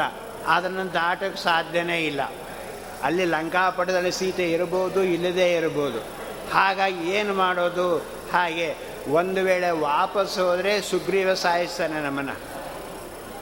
ಆದ್ದರಿಂದ ಏನು ಮಾಡೋದು, ಹಾಗೆ ಅಂತೇಳಿ ಅವರೆಲ್ಲ ಕೂಡ ಯೋಚನೆ ಮಾಡಿ, ಅಲ್ಲೇ ಎಲ್ಲರೂ ಕೂಡ ಅಲ್ಲಿ ಹೋದರೂ ಸಾಯೋ ನಿಶ್ಚಯ ಅದರಿಂದ ಇಲ್ಲೇ ಸಾಯೋಣ ಅಂಥೇಳಿ ಪೂರ್ವ ದಿಕ್ಕಿಗೆ ದರ್ಬೆಯನ್ನು ಹಾಕಿಕೊಂಡು ಪೂರ್ವ ದಿಕ್ಕಿಗೆ ಎಲ್ಲರೂ ಕೂಡ ಕೂತ್ಕೊಂಡ್ರಂತೆ. ಇಲ್ಲೇ ಪ್ರಾಯೋಪವೇಶ ಮಾಡೋಣ ಹಾಗೆ ಅಂತೇಳಿ ಹಾಗಾಯ್ತು. ಆ ಸಂದರ್ಭದಲ್ಲಿ ಯಾವುದೋ ಒಂದು ಕಪಿ ಕೇಳ್ತಂತೆ. ಅಲ್ಲ, ನಾವು ಯಾರೋ ಹೇಳಿದ್ರು ನಾವು ಇಲ್ಲಿ ಬಂದ್ವಿ. ಯಾಕೆ ಬಂದ್ವಿ? ರಾಮ ಯಾರು? ಸೀತೆ ಯಾರು? ಸೀತೆ ಏನು ನಮಗೆ ಗೊತ್ತಿಲ್ಲ. ಅವರ ಕಥೆಯಾದರೂ ಹೇಳಿ, ಯಾರೋ ಗೊತ್ತಿದ್ರೆ ಹಾಗೆ ಅಂತ ಹೇಳಿದಾಗ ಒಂದು ಹಿರಿಯ ಕಪಿ ಹೇಳೋದಕ್ಕೆ ಪ್ರಾರಂಭ ಮಾಡ್ತಂತೆ ಆಗ ಸಂಪಾತಿ ಅವನು ಸೂರ್ಯನ ಹತ್ರ ಹೋಗಿ ಅಲ್ಲಿ ಅದು ಆಹಾರ ಅಂತ ಮಾಡೋಕ್ಕೆ ಹೋಗಿ ತನ್ನ ತಮ್ಮನನ್ನು ರಕ್ಷಿಸೋಕ್ಕೋಸ್ಕರ ಅವನು ಕವರ್ ಮಾಡಿ ರೆಕ್ಕೆಗಳೆಲ್ಲ ಸುಟ್ಕೊಂಡು ಅಲ್ಲಿ ಬಿದ್ದಿದ್ದ. ಎಷ್ಟು ಹಿಂಸೆ ಆಗ್ತಾಯಿತ್ತು. ಅಂತ ಒಂದು ಸ್ವಲ್ಪ ತುತ್ತು ಆಹಾರಕ್ಕೂ ಕೂಡ ಇನ್ನೊಬ್ಬರನ್ನ ಆಶ್ರಯಿಸ್ಬೇಕು. ಆದ್ದರಿಂದ ನಾನು ಆತ್ಮಹತ್ಯೆನೇ ಮಾಡ್ಕೊಂಡ್ಬಿಡ್ತೀನಿ, ಹಾಗೆ ಅಂಥೇಳಿ ತೀರ್ಮಾನ ಮಾಡಿದ್ದೀನಿ ಆಗ ಕೆಲವು ಮುನಿಗಳೇ ಹೇಳಿದ್ರಂತೆ, ಬೇಡ, ರಾಮದೇವರು ಬರ್ತಾರೆ, ರಾಮ್ ಕಪಿಗಳೆಲ್ಲ ಬರ್ತಾರೆ, ಕಪಿಗಳೆಲ್ಲ ಬಂದಾಗ ಕತೆ ಹೇ, ರಾಮದೇವ್ರ ಕತೆ ಹೇಳ್ತಾರೆ ರಾಮದೇವ್ರ ಕತೆ ಹೇಳಿದಾಗ ನಿನಗೆ ಸುಟ್ಟು ಹೋಗಿರ್ತಕ್ಕಂತಹ ರೆಕ್ಕೆಗಳು ಚಿಗಿರುತ್ತೆ, ಹಾಗೆ ಅಂತ ಹೇಳಿದ್ರು. ಆಗ ಇಲ್ಲಿ ಆ ಸಂಪಾತಿ ಕಾಯ್ತಾ ಇದ್ದ, ಆ ಕಪಿಗಳೇ ಇವರಂತ ಗೊತ್ತಿಲ್ಲ ಸುಮ್ಮನೆ ಅಲ್ಲಿ ಕತೆ ಕೇಳ್ತಾ ಇದ್ದ. ಆಗ ಯಾವುದೋ ಒಂದು ಹಿರಿಯ ಕಪಿ ಕತೆ ಹೇಳೋದಕ್ಕೆ, ರಾಮದೇವರ ಕತೆ ಹೇಳೋದಕ್ಕೆ ಪ್ರಾರಂಭ ಮಾಡಿ, ಪ್ರಾರಂಭ ಮಾಡಿದಾಗ ಚಿಗುರಕ್ಕೆ ಪ್ರಾರಂಭ ಆಯಿತಂತೆ. ಸುಟ್ಟು ಹೋಗಿರ್ತಕ್ಕಂತಹ ರೆಕ್ಕೆ ಚಿಗುರ ಪ್ರಾರಂಭ ಆಯಿತು. ಖುಷಿ ಆಯ್ತಂದು ಓ, ಆ ಮುನಿಗಳು ಹೇಳಿದ್ದು ಸರಿ, ಹಾಗೆ ಅಂಥೇಳಿ ಮತ್ತೆ ಇನ್ನೊಂದು ಸ್ವಲ್ಪ ಹೇಳಿ ಹಾಗೆ ಅಂತ ಹೇಳಿ ಶ್ರದ್ಧೆಯಿಂದ ಮುಂದ್ಗಡೆ ಬಂದು ಕೇಳಿದ್ರಿಂದ ಪೂರ್ಣವಾಗಿದೆಯಾಯಿತು ಆ ಸಂಪಾತಿ ಸಾಯಬೇಕು ಅಂತ ತೀರ್ಮಾನ ಮಾಡಿರ್ತಕ್ಕಂಥದ್ರೂ ಕೂಡ ಭಗವಂತನ ಕಥೆ ಅವನಿಗೆ ಜೀವನವನ್ನು ಕೊಡ್ತು. ಆದ್ದರಿಂದ ತವ ಕಥಾಮೃತಂ ತತ್ವಜೀವನಂ ಕವಿಬಿರೀಡಿತಂ ಕಲ್ಮಶಾಪಹಂ ಕಲಿಯ ದೋಷವನ್ನು ಪರಿಹಾರ ಮಾಡೋದು ಗೊತ್ತೆ? ನಮಗೆ ಜೀವನದ ಜೀವನೋತ್ಸಾಹವನ್ನು ಕೊಡ್ತಕ್ಕಂಥದ್ದು ಭಗವಂತನ ಕಥೆ. ಆದ್ದರಿಂದ ಅಂತಹ ಭಗವಂತನ ಕಥೆ ಅಂಥೇಳಿ ತತ್ವ ಸಹಿತವಾಗಿರ್ತಕ್ಕಂಥ ಇದನ್ನು ನಾನು ಹೇಳ್ತಾ ಇದ್ದೇನೆ, ಪೇಳುವೆ ಹೇಳ್ತೇನೆ. ಆದ್ದರಿಂದ ನೀವೆಲ್ಲರೂ ಕೂಡ ಬಹಳ ಶ್ರದ್ಧೆಯಿಂದ ಇದನ್ನು ಶ್ರವಣ ಮಾಡಬೇಕು. ಪರಮ ಭಕ್ತರು ಇದನ್ನು ಆದರದಿ ಶ್ರದ್ಧೆಯಿಂದ ಕೇಳಬೇಕು ಹಾಗೆ ಎಲ್ಲರೂ ಕೂಡ ಯಾರ್ಯಾರು ಸಜ್ಜನ ಇದ್ದಾರೋ ಯಾರು ಭಗವದ್ ಭಕ್ತರಿದ್ದಾರೋ ಅವರೆಲ್ಲರೂ ಕೂಡ ಇದನ್ನು ಶ್ರದ್ಧೆಯಿಂದ ಕೇಳಿ ಭಗವಂತನ ದಾಸರ ವರೇಣ್ಯರ ಅನುಗ್ರಹಕ್ಕೆ ಪಾತ್ರರಾಗಬೇಕು ಅಂತ ಹೇಳ್ತಾ ನನ್ನ ಎರಡು ಮಾತನ್ನು ಮುಗಿಸ್ತಾ ಇದ್ದೀನಿ. ನನಗೆ ಅವಕಾಶ ಕೊಟ್ಟಿರ್ತಕ್ಕಂಥ ಮಠಾಧೀಶ ವ್ಯಾಸರ ಸ್ವಾಮಿಗಳು ಎಲ್ಲ ನಿಮ್ಮೆಲ್ಲರಿಗೂ ಕೂಡ ಕೃತಜ್ಞತೆಯನ್ನು ಸಲ್ಲಿಸಿ ನನ್ನ ಮಾತನ್ನು ಮುಗಿಸ್ತಾ ಇದ್ದೇನೆ. ಕೃಷ್ಣಾರ್ಪಣ ಇದುವರೆಗೆ ಜಗನ್ನಾಥದಾಸರ ಬಗ್ಗೆ ವಿಷಯ ತಿಳಿಸಿಕೊಟ್ಟಂತಹ ಪೂಜ್ಯ ಆಚಾರ್ಯರಿಗೆ ಈ ಕಾರ್ಯಕ್ರಮದ ಪ್ರಯೋಜಕರಾದಂತಹ ದಶಪ್ರಮತಿ ದಾಸವೃಂದದಿಂದ ಅವರಿಗೆ ಪರಸಮರ್ಪಣೆ ಈ ಸುಮಾರು ಹದಿನೈದು ನಿಮಿಷಗಳ ಕಾಲ ಮಧುಶಾಸ್ತ್ರ ಸಂಪನ್ನರು ಹಿರಿಯ ವಿದ್ವಾಂಸರಾದಂತಹ ನಮ್ಮ ನಿಯಮಿತಾಚಾರ್ಯರಿಂದ ಒಂದು ಹದಿನೈದು ಇಪ್ಪತ್ತು ನಿಮಿಷಗಳ ಕಾಲ ಉಪನ್ಯಾಸ ನಡೆಯುತ್ತೆ ಯಾರಂದ್ರೆ ಮಹಾಮಂಡ ಬನ್ನಿ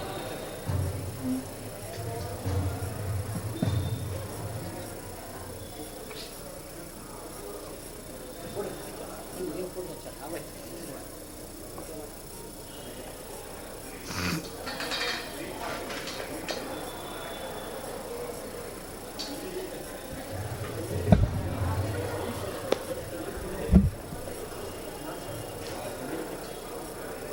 हरिः ॐ श्रीगुरुभ्यो नमः।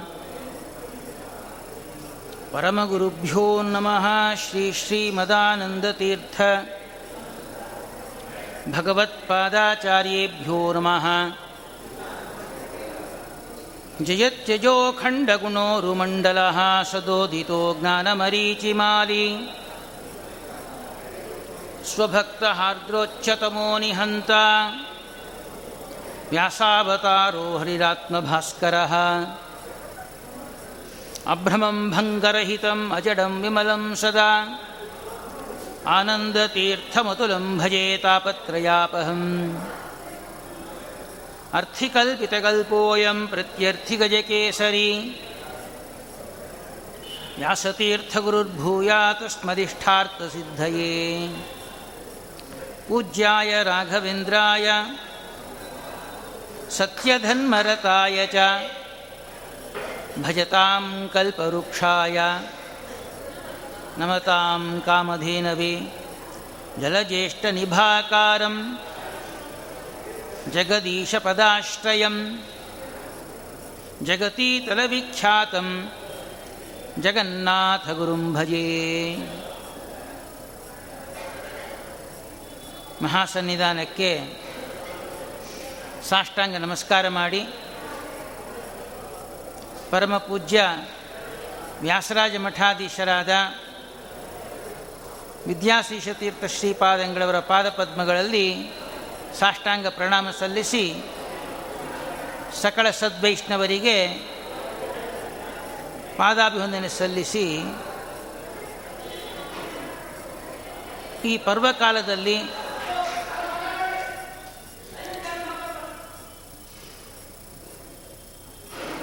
ದಾಸರ ಬಗ್ಗೆ ಎರಡು ಮಾತನ್ನು ಹೇಳ್ತೇನೆ. ಶ್ರೀಮದ್ ಭಾಗವತದಲ್ಲಿ ಎರಡನೇ ಸ್ಕಂದದಲ್ಲಿ ವಿಚಾರ ಬರುತ್ತೆ. ಶ್ರೀಮದ್ ಭಾಗವತಕ್ಕೆ ಹತ್ತು ಲಕ್ಷಣ ಅಂತ ಹೇಳ್ತಾರೆ. ಸರ್ಗ ಇತ್ಯ ಹೇಳಿ ಈಶಾನು ಕಥಾ ಅಂತ ಹೇಳ್ತಾರೆ. ಶ್ರೀಮದ್ ಭಾಗವತ ಏನು ಹೇಳ್ತಾ ಇದೆ ಅಂದರೆ ಈ ಹತ್ತು ಲಕ್ಷಣಗಳನ್ನು ಸಮನ್ವಯ ಮಾಡಿ ಶ್ರೀಮದ್ ಭಾಗವತ ಪ್ರವಚನ ಮಾಡಬೇಕು ಅಂತ ತಿಳಿಸ್ಕೊಡತ್ತೆ. ಅದರಲ್ಲಿ ಈಶಾನು ಕಥಾ ಅಂತ ಒಂದು ಲಕ್ಷಣ. ಏನು ಈಶಾನು ಕಥಾ ಅಂದ್ರೇನು? ಈಶಾ ಅಂದರೆ ಭಗವಂತ. ಅವನು ಕಥೆ ಏನು ಹೇಳಬೇಕು? ಅನುಕಥಾ ಅಂದೇನು ಅವನನ್ನು ಅರಸಿ ಅನುಸರಿಸಿಕೊಂಡಿರುವರ ಭಗವಂತನ ಭಕ್ತರ ಕಥೆಯನ್ನು ಹೇಳಬೇಕು. ಪೃಷ್ಠಪದಿ ಭಾಗವತದಲ್ಲಿ ಭಾಗವತ ಬಿಟ್ಟು ದಾಸರ ಬಗ್ಗೆ ಹೇಳಿದ್ರೆ ರೋಷ್ಟಪದಿ ಭಾಗವತ ಭಿನ್ನವಾಗತ್ತೇನೋ ಎಂಬೋ ಸಂಶಯ ಬೇಕಾಗಿಲ್ಲ ಅಂತೇಳಿ ಇದಕ್ಕೆ ಇಷ್ಟು ವಿವರಣೆ. ದಾಸರ ಚರಿತ್ರೆ ಹೇಳೋದು, ದಾಸರ ಗುಣಗಳನ್ನು ಕೊಂಡಾಡೋದಂದರೆ ಶ್ರೀಮದ್ ಭಾಗವತ ಹೇಳುವುದೇ, ಹೇಳಿದಂತೆ ಅಲ್ಲ, ಹೇಳುವುದೇ ಆಗತ್ತೆ.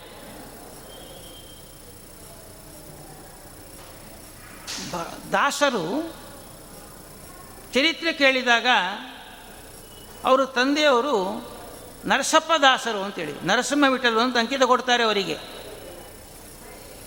ಅವರ ಮಕ್ಕಳೇ ನಮ್ಮ ಶ್ರೀನಿವಾಸಾಚಾರ್ಯರು. ಆಚಾರ್ಯ ಕಥೆ ಹೇಳಿದ್ದಾರೆ. ಆವಾಗ ಒಳ್ಳೆ ಬುದ್ಧಿವಂತರಾಗಿರ್ತಾರೆ. ಮಂತ್ರಾಲಯ ಪೀಠದಲ್ಲಿ ವರದೇಂದ್ರ ತೀರ್ಥರು ಅಂತೇಳಿ ಐದು ವರ್ಷಕ್ಕೆ ತಾವು ಮಾತಾಡಿದ್ದೆಲ್ಲ ಕೂಡ ಕವನವಾಗಿರುತ್ತೆ, ಆ ಶ್ರೀನಿವಾಸಾಚಾರ್ಯರದು ಅವರಿಗೆ ಪಾಠ ಹೇಳಿ ಉದ್ದಾಮ ಪಂಡಿತರನ್ನಾಗಿ ಮಾಡಿದ್ದಾರೆ. ಒಳ್ಳೆ ನಿಷ್ಠಾವಂತರು, ಸ್ತ್ರೀಪಾಕ ನೇಮ, ಪರಾನ್ನ ನೇಮ, ನೈವೇದ್ಯ ಇತ್ತೆಲ್ಲ ಇಟ್ಕೊಂಡಿದ್ರು.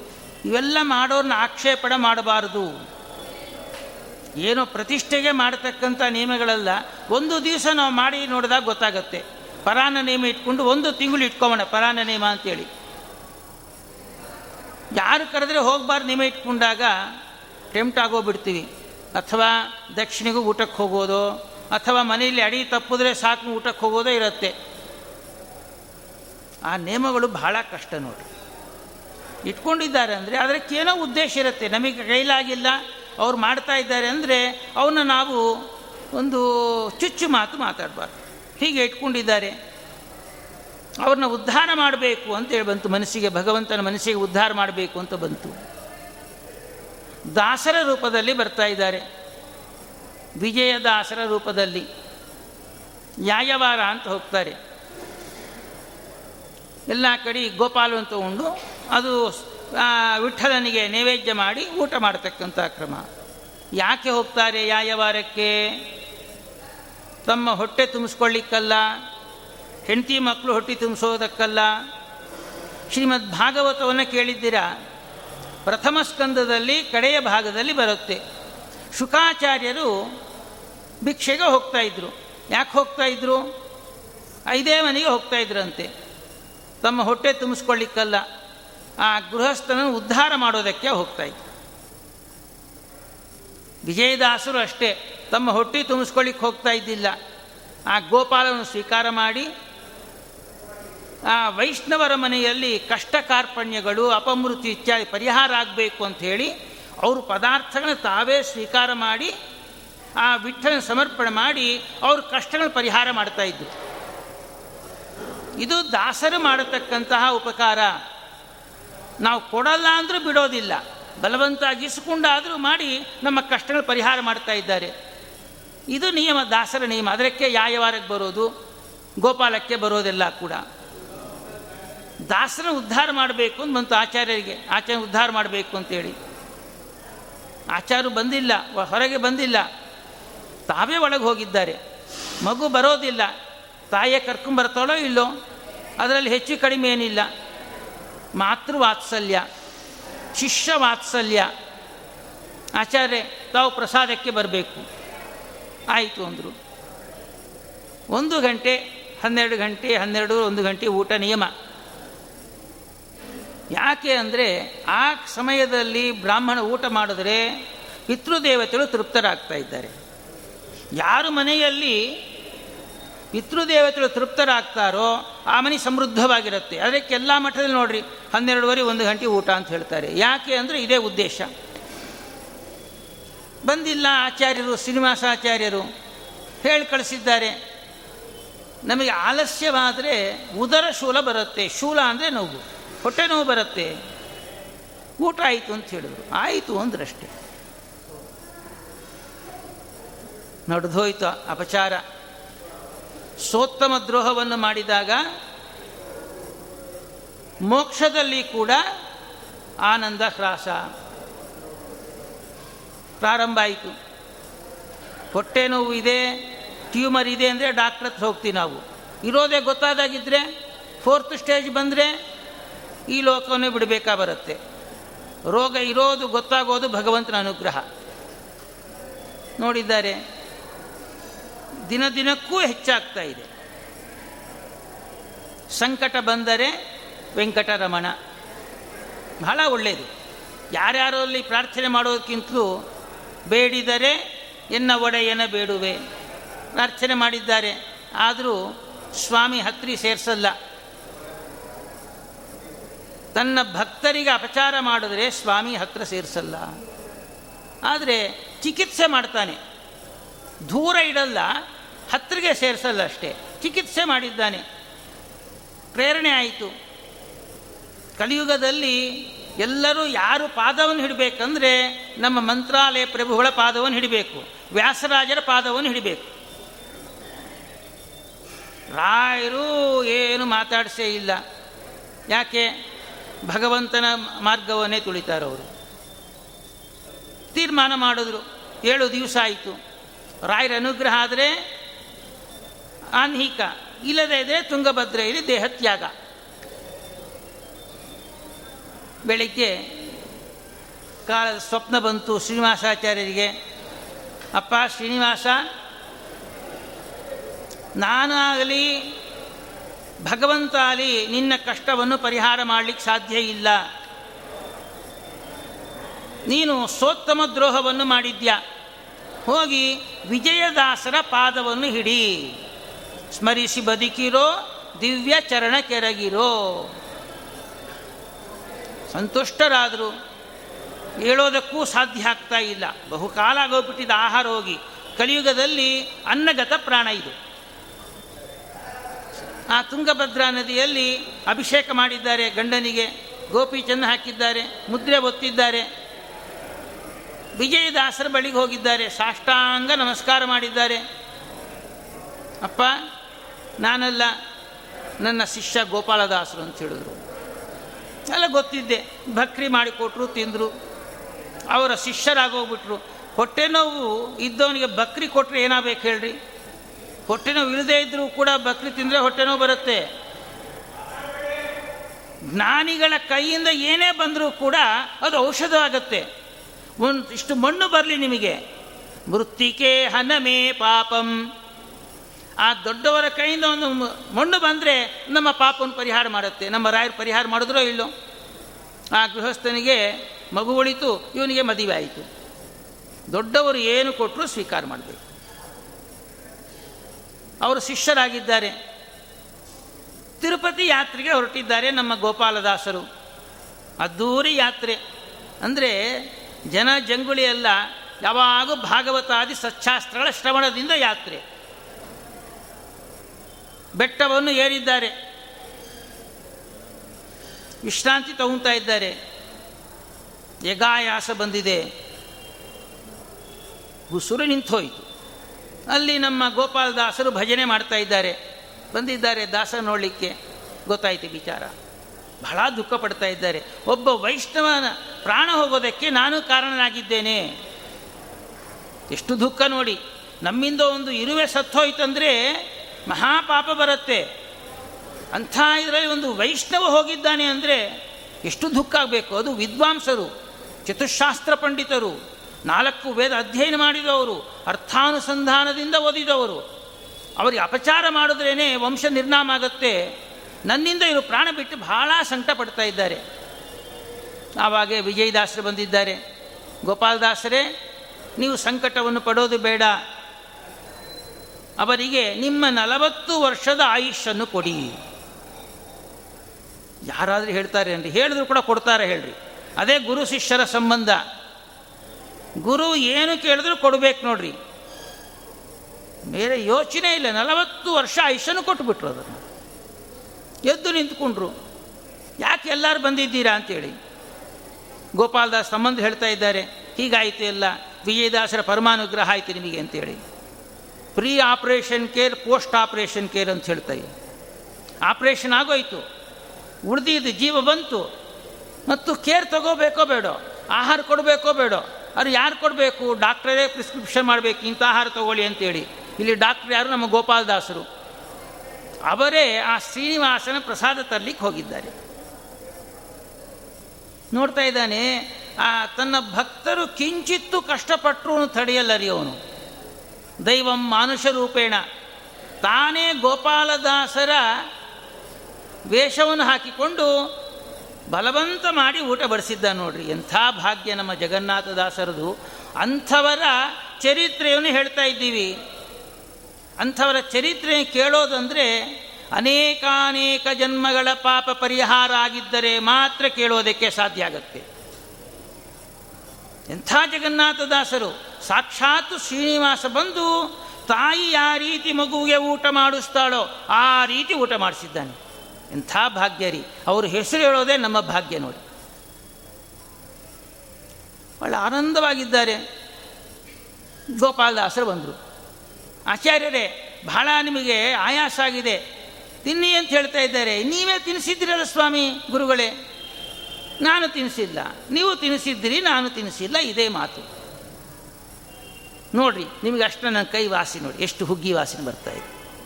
ಕಣ್ಣು ಮುಚ್ಚಿದ್ದಾರೆ ಗೋಪಾಲದಾಸರು, ರೋಮಾಂಚಿತರಾಗಿದ್ದಾರೆ, ಆನಂದ ಬಾಷ್ಪಗಳು ಬರ್ತಾ ಇದೆ. ಆಚಾರ್ಯರೇ, ನೀವೇ ಧನ್ಯರಾಗಿದ್ದೀರಾ? ಸಾಕ್ಷಾತ್ತು ಶ್ರೀನಿವಾಸ ಬಂದು ನಿಮಗೆ ಉಣಿಸಿದ್ದಾನೆ. ಅವರ ಆರಾಧನೆ ಮಾಡೋದಂದರೆ ನಮ್ಮದೇ ಭಾಗ್ಯ ನೋಡಿ. ಎಂಥವ್ರು ಆರಾ, ಆರಾಧನೆ ಮಾಡ್ತಾ ಇದ್ದೀವಿ ನಾವು? ಅಂಥ ದಾಸರ ಆರಾಧನೆ ಮಾಡ್ತಾ ಇದ್ದೀವಿ. ಎಷ್ಟು ಜನ್ಮದ ಪುಣ್ಯ ಇರಬೇಕು, ನಮ್ಮ ಹಿರಿಯ ಎಷ್ಟು ಪುಣ್ಯ ಮಾಡಿರಬೇಕು, ನಮ್ಮಿಂದ ಈ ಆರಾಧನೆ ನಡೆಸ್ಕೊಳ್ತಾ ಇದ್ದಾರೆ ಅಂದರೆ ಹೀಗೆ ನಲವತ್ತು ವರ್ಷದ ಕಾಲ ಆಯುಷ್ಯನ್ನು ಕೊಟ್ಟು, ಅವರ ಆಯುಷ್ಯ ಪ್ರಭಾವ ಏನಾಯಿತು? ಭಗವಂತನ ದರ್ಶನ ಆಯಿತು. ದೊಡ್ಡವರ ಕೈಯಿಂದ ಕಿಂಚಿತ್ ಬಂದರೂ ಕೂಡ ಪರಮಾರ್ಥವೇ ಸಿಗತ್ತೆ. ಏನು ಪರಮಾರ್ಥ? ಭಗವಂತನೇ ಕಾಣಿಸಿಕೊಟ್ಟು. ಹೀಗಾಯಿತು. ನನಗೆ ದಾಸರಿ ದೀಕ್ಷೆ ಕೊಡಿ.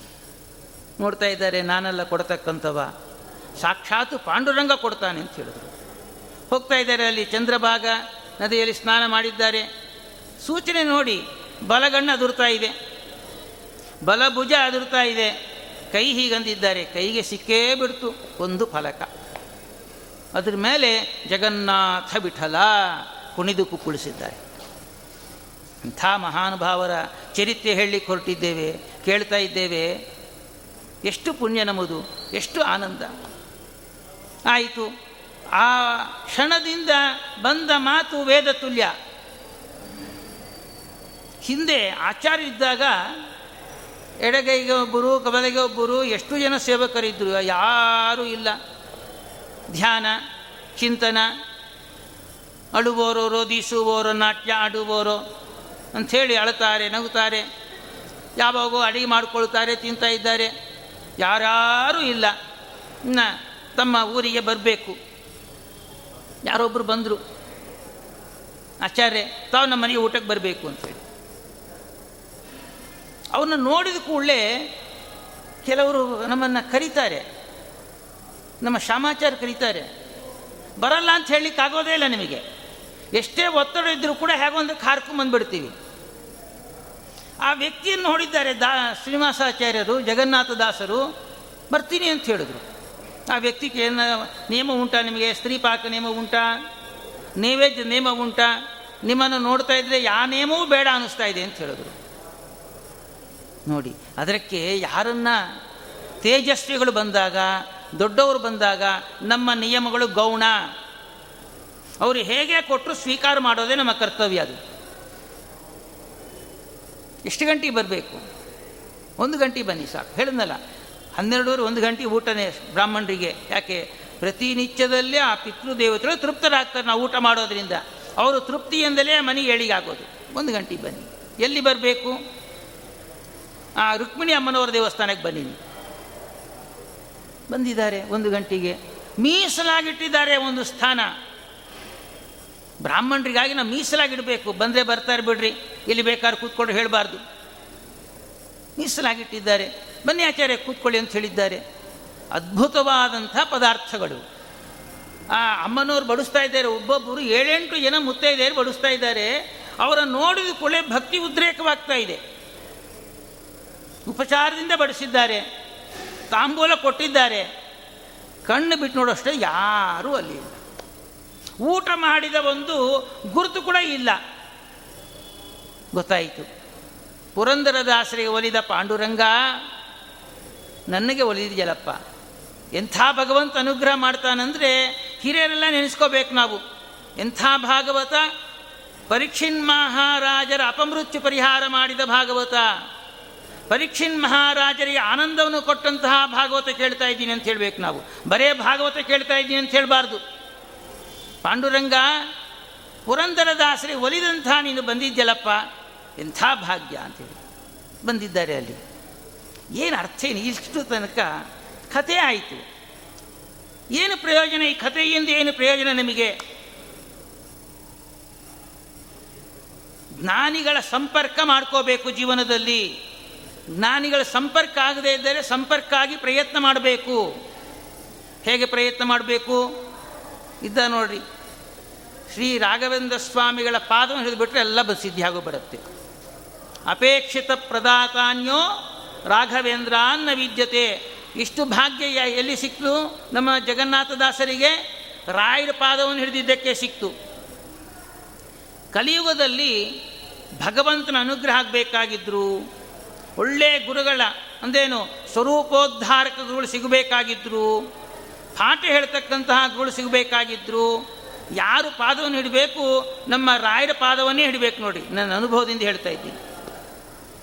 ನನಗೆ ಪಾಠ ಆಗಬೇಕಾಗಿತ್ತು.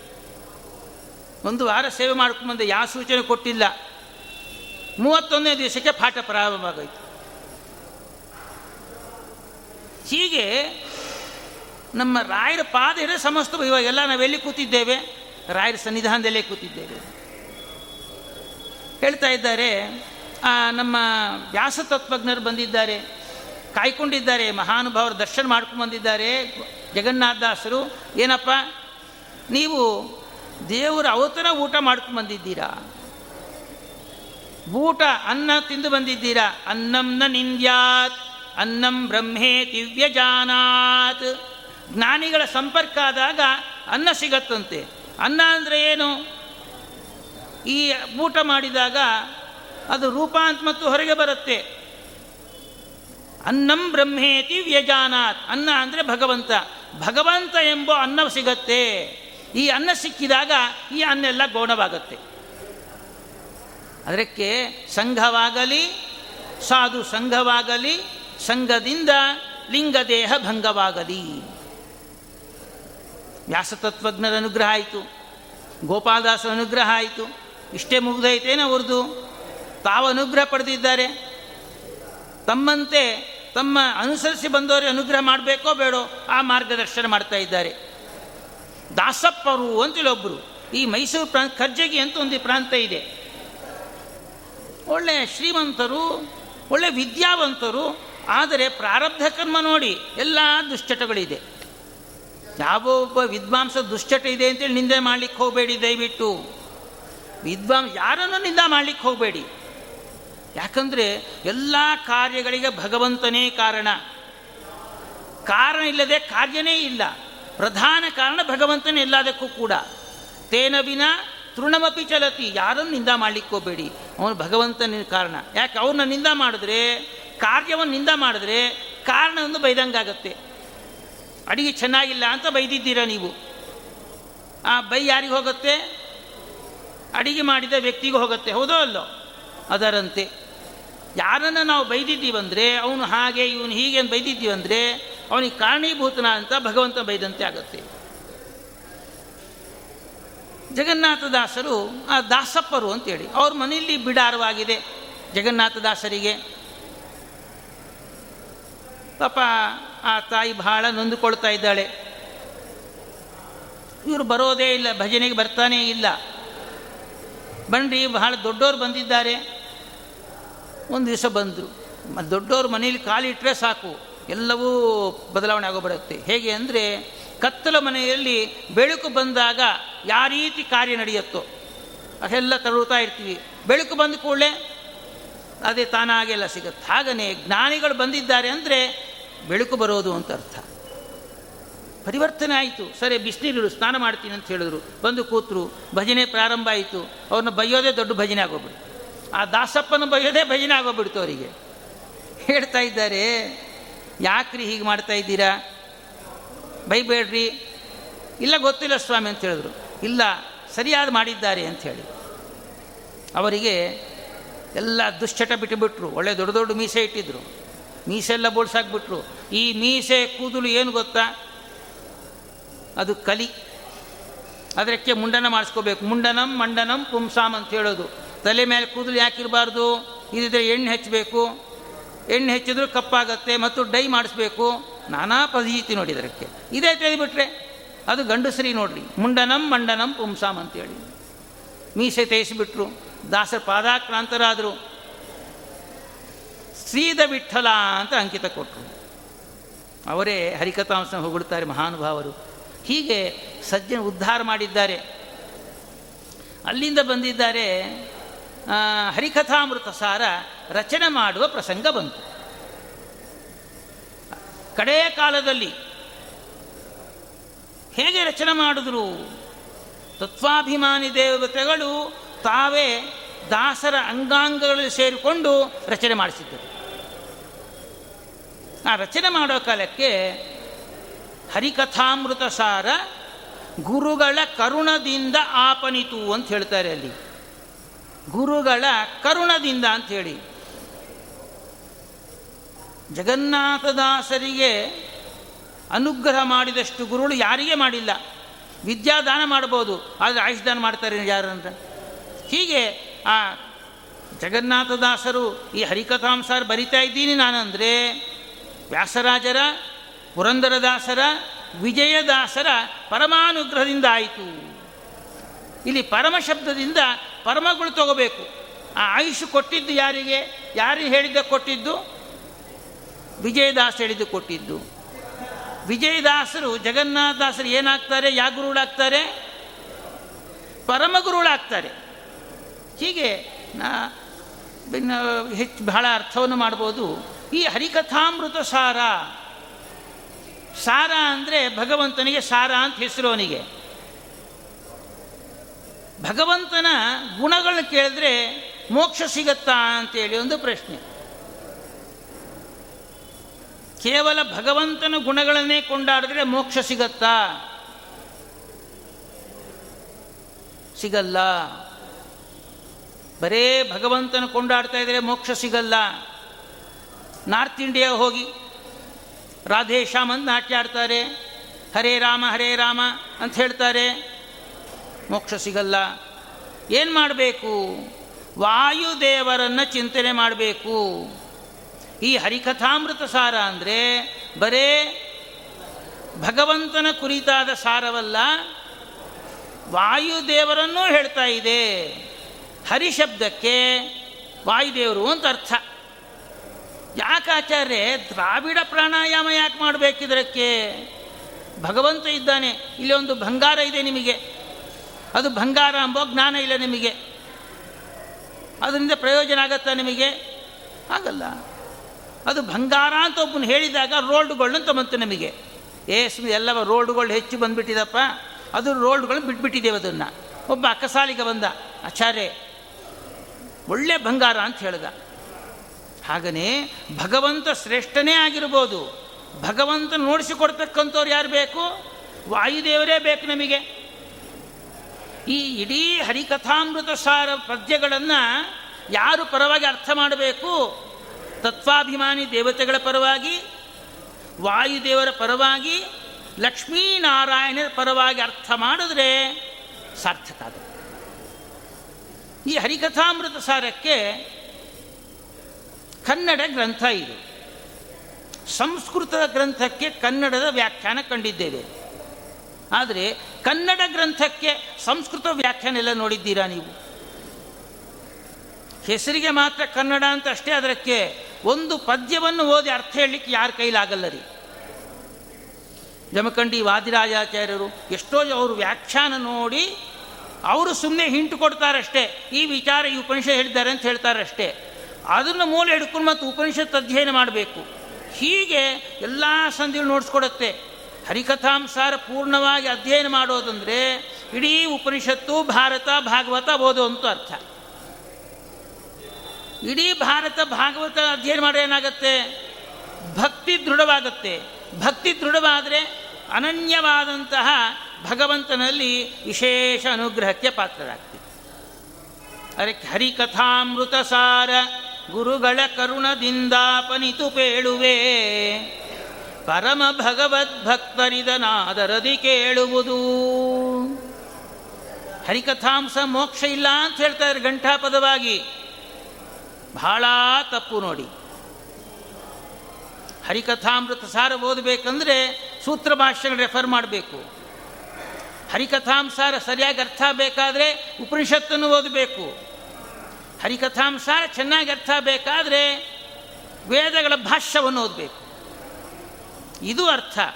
ಖಂಡಿತವಾಗಿ ಹರಿಕಥಾಮೃತ ಸಾರ ಅಧ್ಯಯನ ಮಾಡಿದ್ರೆ ಮೋಕ್ಷ ಕಟ್ಟಿಟ್ಟ ಬುತ್ತಿ ಎಲ್ಲವೂ ಸೇರ್ತಾ ಇದೆ ಇದರಲ್ಲಿ. ಯಾರಾದರೆ ಮೋಕ್ಷ ಇಲ್ಲ ಅಂಬಿರ್ತಕ್ಕಂಥವ್ರು ಬರೇ ಹರಿಕಥಾಂಸಾರ ಪದ್ಯವನ್ನು ಕೊಟ್ಟು ಅರ್ಥ ಹೇಳಿ ಕೇಳಿ, ಯಾವುದು ವ್ಯಾಖ್ಯಾನ ಓದ್ದೆ? ಸಾಧ್ಯನೇ ಆಗಲ್ಲ, ಬೆವರು ಹಿಡಿಯತ್ತೆ. ಅಂಥ ಉದ್ಗ್ರಂಥ ಹರಿಕಥಾಮೃತ ಸಾರ. ಒಂದು ದೃಷ್ಟಾಂತ ಕೊಟ್ಟು ಮುಗಿಸ್ತೇನೆ. ಒಬ್ಬ ಮಡಿ ಹೆಂಗಸರು, ಪ್ರತಿನಿತ್ಯದಲ್ಲಿ ಕೂಡ ಹರಿಕಥಾಮೃತ ಸಾರವನ್ನು ಮೂವತ್ತೆರಡು ಸಂಧಿ ಪಾರಾಯಣ ಮಾಡದೆ ನೀರು ಮುಟ್ತಾ ಇದ್ದಿಲ್ಲ. ಅಂತ್ಯಕಾಲ ಬಂತವರಿಗೆ. ಅಂತ್ಯಕಾಲ ಬಂದಾಗ ನಿಯಮಗಳು ಹೇಳುತ್ತೆ, ಹೇಗೆ ನಾವು ದೇಹತ್ಯಾಗ ಮಾಡಬೇಕು ಅಂಥೇಳಿ ಆ ತುಳಸಿ ಗಿಡ ಕಟ್, ತುಳಸಿ ಕಟ್ಟೆ ಅಂತ ಇರ್ತಾ ಇತ್ತು ಹಿಂದೆ ಹಿತ್ತಲಲ್ಲಿ. ಅಲ್ಲೆಲ್ಲ ಕೂಡ ಗೋಮಯಿಂದ ಸಾರಿಸಿ ದರ್ಭೆಗಳನ್ನು ಹಾಕಿ ಎಳ್ಳನ್ನು ಚೆಲ್ಲಿ ಅದ್ರ ಮೇಲೆ ಕೂತಿದ್ದಾರೆ ಆ ಮಹಾತಾಯಿ. ಪಾದದಿಂದ ಜಯಂತ ಹೋಗ್ತಾ ಇದ್ದಾರೆ ಅಂತ ಹೇಳಿದ್ರು. ಅವರಿಗೆ ನಮಸ್ಕಾರ ಅಂತ ಹೇಳಿದ್ರು. ಕಾಲು ಬಿದ್ದು ಹೋಯಿತು. ಕೈಗಳಿಂದ ಪ್ರಜಾಪತಿಗಳು ಹೊರಟೋಗ್ತಾ ಇದ್ದಾರೆ. ಅವರಿಗೆ ನಮಸ್ಕಾರ. ಇಷ್ಟು ದಿವಸ ನನ್ನಿಂದ ಪೂಜೆ ಮಾಡಿಸಿದ್ರಲ್ಲ ದೇವತೆಗಳೇ, ನಮಸ್ಕಾರ ಅಂತ ಕೈ ಬಿದ್ದು ಹೋಯಿತು. ಭಗವಂತನ ಶ್ರವಣ ಮಾಡಿಸಿದ್ದೀರಿ. ಚಂದ್ರ ಕಿವಿಯಿಂದ ಹೊಟ್ಟೋಗ್ತಾ ಇದ್ದೆ. ಅವ್ರಿಗೆ ನಮಸ್ಕಾರ ಅಂತ ಹೇಳಿದ್ರು. ಕಿವಿ ಕೆಣಿಸೋದು ಹೊಟ್ಟೋಯ್ತು ಗ್ರಂಥ ಬೋಧಿಸಿದ್ದೀರಾ ಸೂರ್ಯ ಹೊಟ್ಟೋಗ್ತಾ ಇದ್ದೇನೆ ಕಣ್ಣಿಂದ. ಕಣ್ಣು ಬಿದ್ದೋಯ್ತು. ಇವಾಗೆ ಪ್ರಾಣದೇವರು ಹೊಟ್ಟೋಗ್ತಾ ಇದ್ದಾರೆ ಎಂಬ ಶಬ್ದ ಬರೋಷ್ಟೊತ್ತಿಗೆ ತಲೆ ರಂಧ್ರದಿಂದ ಪ್ರಾಣ ಹೊಟ್ಟೋಯ್ತು ಅಂಥ ಶ್ರೇಷ್ಠವಾದ ಗ್ರಂಥ. ಹರಿಕಥಾಮೃತ ಸಾರ ಅಂದರೆ ಎಲ್ಲ ಗ್ರಂಥಗಳ ಅವಲೋಕನ ಮಾಡಿದ್ರೆ ಮಾತ್ರ, ಅದು ಅನುಗ್ರಹ ಇದ್ದರೆ ಮಾತ್ರ ಅರ್ಥ ಆಗುತ್ತಷ್ಟೇ ಓದಿದ್ದೀನಿ ಅರ್ಥ ಅಂದರೆ ಆಗೋದಿಲ್ಲ. ನಾವು ಉಪ, ಉಪನ್ಯಾಸ ಮಾಡ್ಬೋದು. ಪ್ರವಚನ ಮಾಡ್ಬೋದು. ಬ್ರಹ್ಮರಂಧ್ರ ಒಡೆಯಲ್ಲ ನೋಡಿ. ಬ್ರಹ್ಮರಂಧ್ರ ಒಡೆಯೋದಕ್ಕೆ ಹರಿಕಥಾಮೃತ ಸಾರ ಇರೋದು. ಅದಾಗಬೇಕಾದ್ರೆ ಆ ದಾಸರ ಪಾದಾಕ್ರಾಂತರಾಗಬೇಕವರಲ್ಲಿ. ಅವರ ಅನುಗ್ರಹ ಇದ್ದರೆ ಮಾತ್ರ ಆಗತ್ತೆ. ಹೀಗೆ, ಆ ನಲವತ್ತು ವರ್ಷದ ಕಾಲ ಮುಗಿತು. ಭಾದ್ರಪದ ಶುದ್ಧ ನವಮಿ ದಿವಸ ಲಯ ಚಿಂತನೆ ಮಾಡ್ತಾ ಇದ್ದಾರೆ, ಶಿಷ್ಯರೆಲ್ಲ ನೋಡ್ತಾ ಇದ್ದಾರೆ, ಕಣ್ಣು ಮುಚ್ಚಿದ್ದಾರೆ, ಕಣ್ಣು ತೇಷ್ಟೊಳಗೆ ಫಟ್ ಅಂತ ಶಬ್ದ ಬಂತು. ಅಂಥ ಮಹಾನುಭಾವರ ಆರಾಧನೆ ಮಾಡುವ ಮಹಾನುಭಾವರು ಎಲ್ಲ ಮಾಡ್ತಾ ಇದ್ದಾರೆ. ಎರಡು ಮಾತು ಹೇಳೋದಕ್ಕೆ ಅವಕಾಶ ಕೊಟ್ಟಿದ್ದಲ್ಲ ಅವರೆಲ್ಲರಿಗೂ ಕೂಡ ಸಾಷ್ಟಾಂಗ ನಮಸ್ಕಾರ. ಈ ಅವಕಾಶ ಕೊಟ್ಟಂತಹ ಪರಮ ಪೂಜ್ಯ ವ್ಯಾಸರಾಜ ಮಠಾಧೀಶರಾದ ವಿದ್ಯಾಶೀಷ ತೀರ್ಥ ಶ್ರೀಪಾದಂಗಳವರಿಗೆ ಚಿರಕಾಲ ಋಣಿಯಾಗಿದ್ದೇನೆ. ನೀವೆಲ್ಲರೂ ಕೂಡ ನನ್ನ ತೊದಲು ಮಾತನ್ನು ಕೇಳಿದ್ದೀರಾ? ನಿಮಗೆ ಧನ್ಯವಾದ. ಈ ಕಾರ್ಯಕ್ರಮವನ್ನು ಆಯೋಜಿಸ್ತಕ್ಕಂತಹ ಎಲ್ಲರಿಗೆ ಕೂಡ ಜಗನ್ನಾಥ ದಾಸಗುರು ಅಂತರ್ಗತ ಶ್ರೀಮದ್ ರಾಘವೇಂದ್ರ ತೀರ್ಥ, ಶ್ರೀಮದ್ ವ್ಯಾಸರಾಜ ತೀರ್ಥ ಗುರು ಅಂತರ್ಗತ ಭಾರತೀರಮಣ ಮುಖ್ಯ ಅಂತರ್ಗತ ಆ ಲಕ್ಷ್ಮೀ ನರಸಿಂಹದೇವರು ಎಲ್ಲ ವಿಘ್ನ ಪರಿಹಾರ ಮಾಡಿ ಜ್ಞಾನ ಭಕ್ತಿ ವೈರಾಗ್ಯವನ್ನು ಕೊಟ್ಟು ಉದ್ಧಾರ ಮಾಡಲಿ ಅಂಥೇಳಿ ಪ್ರಾರ್ಥನೆ ಮಾಡ್ತಾ ಇದ್ದೇನೆ. ನಾಹಂಕರ್ತ ಹರಿಹಿ ಕರ್ತ ನಾಹಂಕಾರಯಿತ ಹರಿಹೀಕಾರಯಿತ ಏಷತೆ ಮನ್ಯಮನ್ಯವೇ ಸ್ವಾಹ. ಬನ್ನಿ ಆಚಾರ್ಯ.